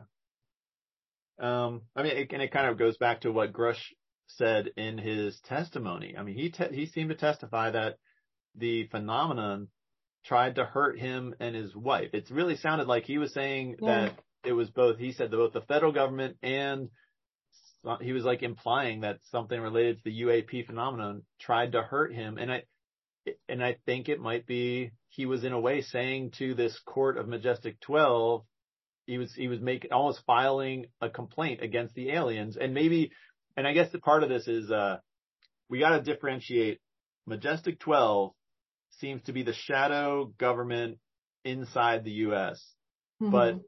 that before Majestic 12 was created by Truman there had to be a, a organization of humans already in existence I think coordinating with the, it would just make sense that that was not the first time.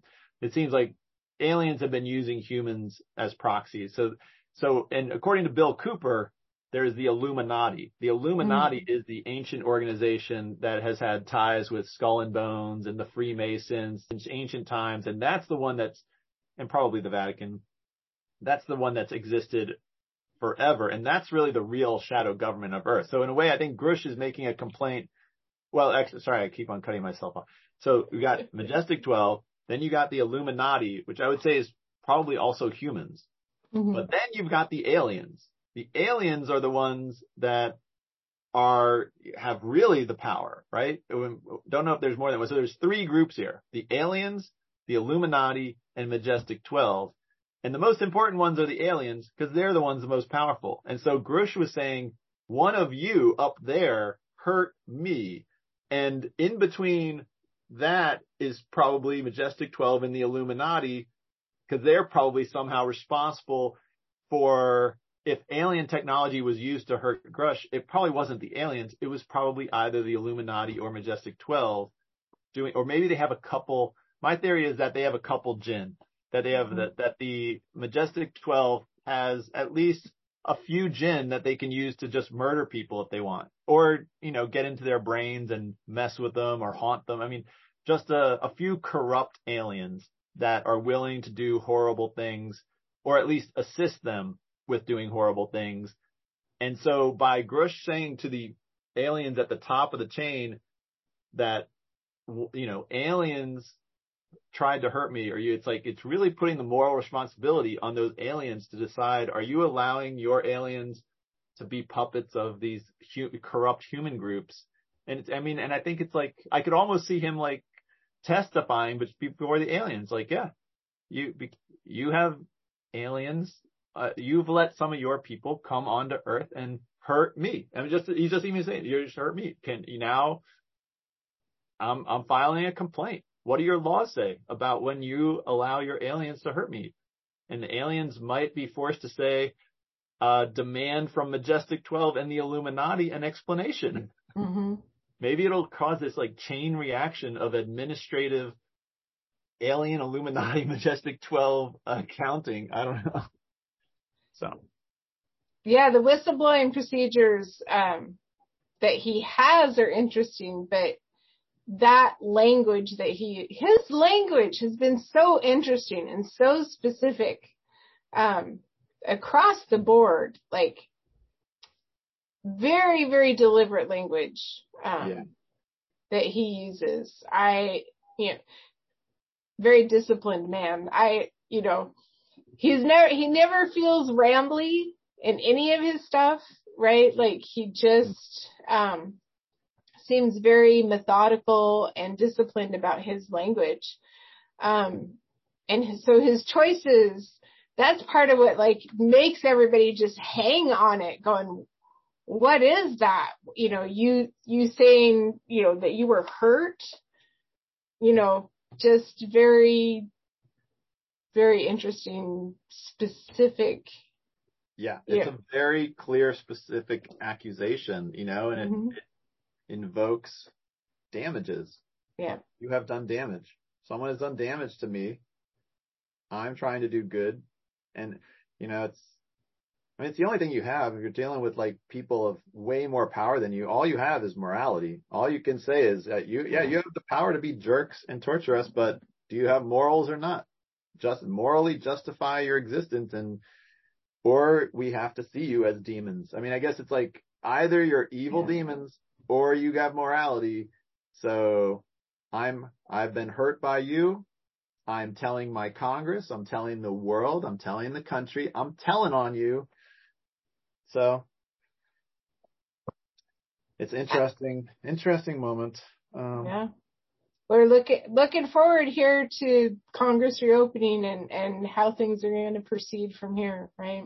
Yeah, and I'm That's... hoping for UFO and alien clubs to open at every college across the country. I mean, how could you not suddenly have so much to talk about and I'd be like, pro, if I was in college right now, I'd be protesting outside philosophy and history departments, you know, with just like Grusch and every mm-hmm. detail we, we have like super solid about U.S. history and be like, where do these fit in your telling us of what is true? Yeah, retell us U.S. history. Uh, yeah, for sure.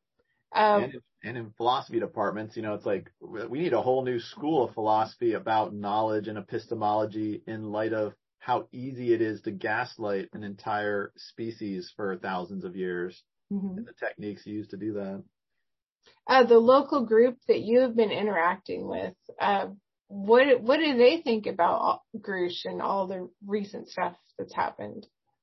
I only had one. Uh, well, I've only I've only seen them two times, but uh, they were incredibly, uh, remarkably skeptical of it mm. having any impact and any impact on change. I guess they're all sort of burnt out and just yeah. like, you know, they've known for so long some of this stuff. Uh, mm-hmm. so yeah, so I sensed a lot of burnout and skepticism from them. but it also it's a weird group because there are a lot of experiencers. Like they they seem to be they're together because they all are sort of a little bit traumatized by or deeply affected by their experiences. So it's sort of a it's like an emotional support community. Good, good. I'm glad to hear that. I mean, people people need that, right? Oh yeah.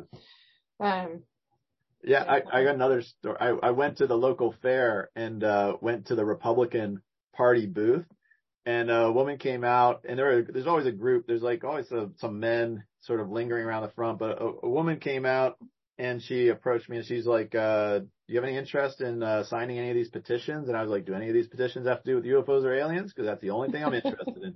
And she was like, "No." And but then I started talking to the guy, she sort of walked away. This guy started to engage me out front and, uh, we started talking about it and he was at first completely hostile to, uh, not hostile to it, but just uninterested and didn't find it Mhm. interesting, didn't, wasn't informed on it. Um, but then eventually, uh, somehow he, he like offhand mentioned, he was like, although I did have that one experience, you know, uh, in my car, you know, back then. And I was like, what? You had an Yeah. experience? He's like, yeah. And I was like, tell me about it. And he was like, well, and he was really hesitant at first, but he's like, okay, well, you, you seem interested and you don't seem like you're going to laugh at me. And so he was like, I was driving down this road after, uh, visiting my girlfriend in this town in Virginia and it was pitch dark on the road and he came upon an incredibly bright, multicolored flying saucer. It like, and it, it like flew over his car and his car shut down. And then he, uh, woke up and he was like miles away in his car. And I was like, dude, that is a literally classic. you just had you had lost time. You literally and he was and and I had to like I was being called by my wife. I had to leave, but I was like, "Hey, I think you need to think about that. I need think you need to keep to reflect upon that experience a little bit because I'm telling you that happened." anyway. How would that not completely affect your worldview, right? it? Well, it's it's funny. I I know I have another friend who uh I I think I mentioned her before. Well, actually, I think she was she was on our podcast, so I mentioned Doro. Oh, yeah. Uh, she had a, a visit from an insectoid alien as a kid that she remembers very visit, vividly. She thought it was a dream, Mhm. but we've been sort of talking about it for a few weeks now, once in a while. And, uh, I just, it, she just told me, you know what? Now she's starting to reevaluate several other strange dreams that she had. Wow. And, and she's like, it's six, like several of them were portals opening up next to her bed that were scaring her. And then she had another one where she was in a field with her brother and a flying saucer like appeared and she ran away from it. And she was really young at that time. She didn't really Oh, remember wow. really well. But it was like, it's like people like, you know, it's sort of like even with me, I have that one weird telepathic experience, but you just sort of shove it to the side and say Mhm. that's a weird one and you don't think about it. But then if you get to this point, you're like, oh my gosh, the aliens are real and you suddenly start doing an inventory of your brain.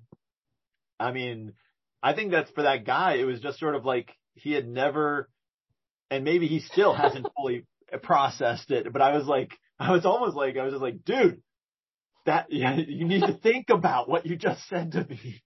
Other people have had that experience. It's called lost time. There's something there to understand. Um, yeah. That is remarkable. That is so Yeah. amazing. You should track him down, interview him more, invite him to the survivors group.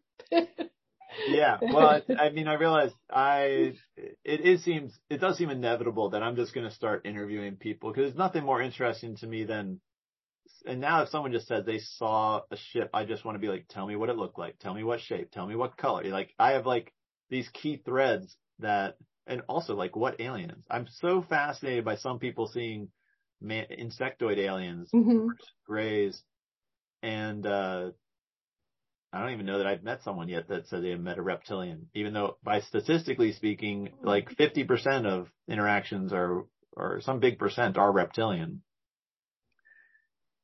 But yeah, um, That's amazing. Yeah. In any case, should we, uh, Yeah, we should probably wrap up. We're running long. You're gonna have to break this into multiple episodes again.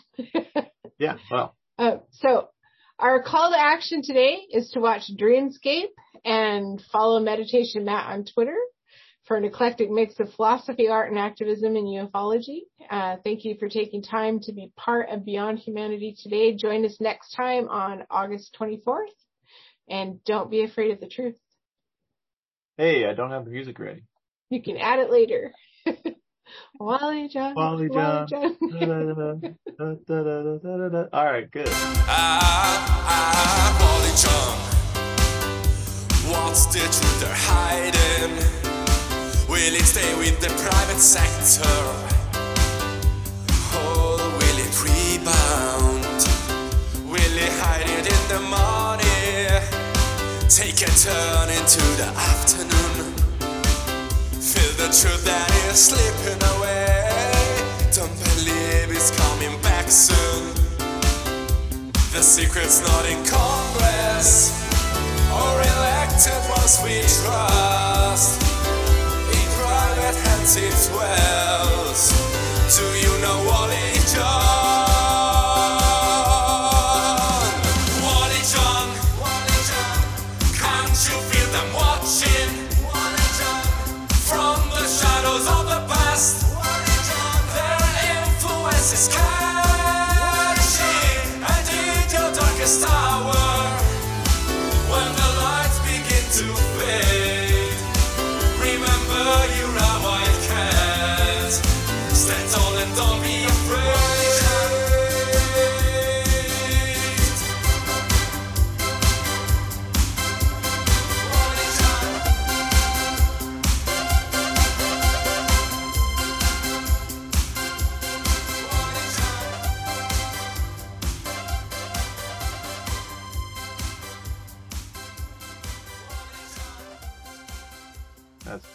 Miracles of technology. I'm sorry we forgot to record at the start. Oh, it's okay. It's all, it's all good. I'm going to end the Twitter space. Think we did have like one person drop into Twitter. Oh, Uh, I didn't see him. My laptop crashed during. No, no, no worries. All right. Bye Twitter and, uh, and that. And, uh, we'll stop recording here. Anything The person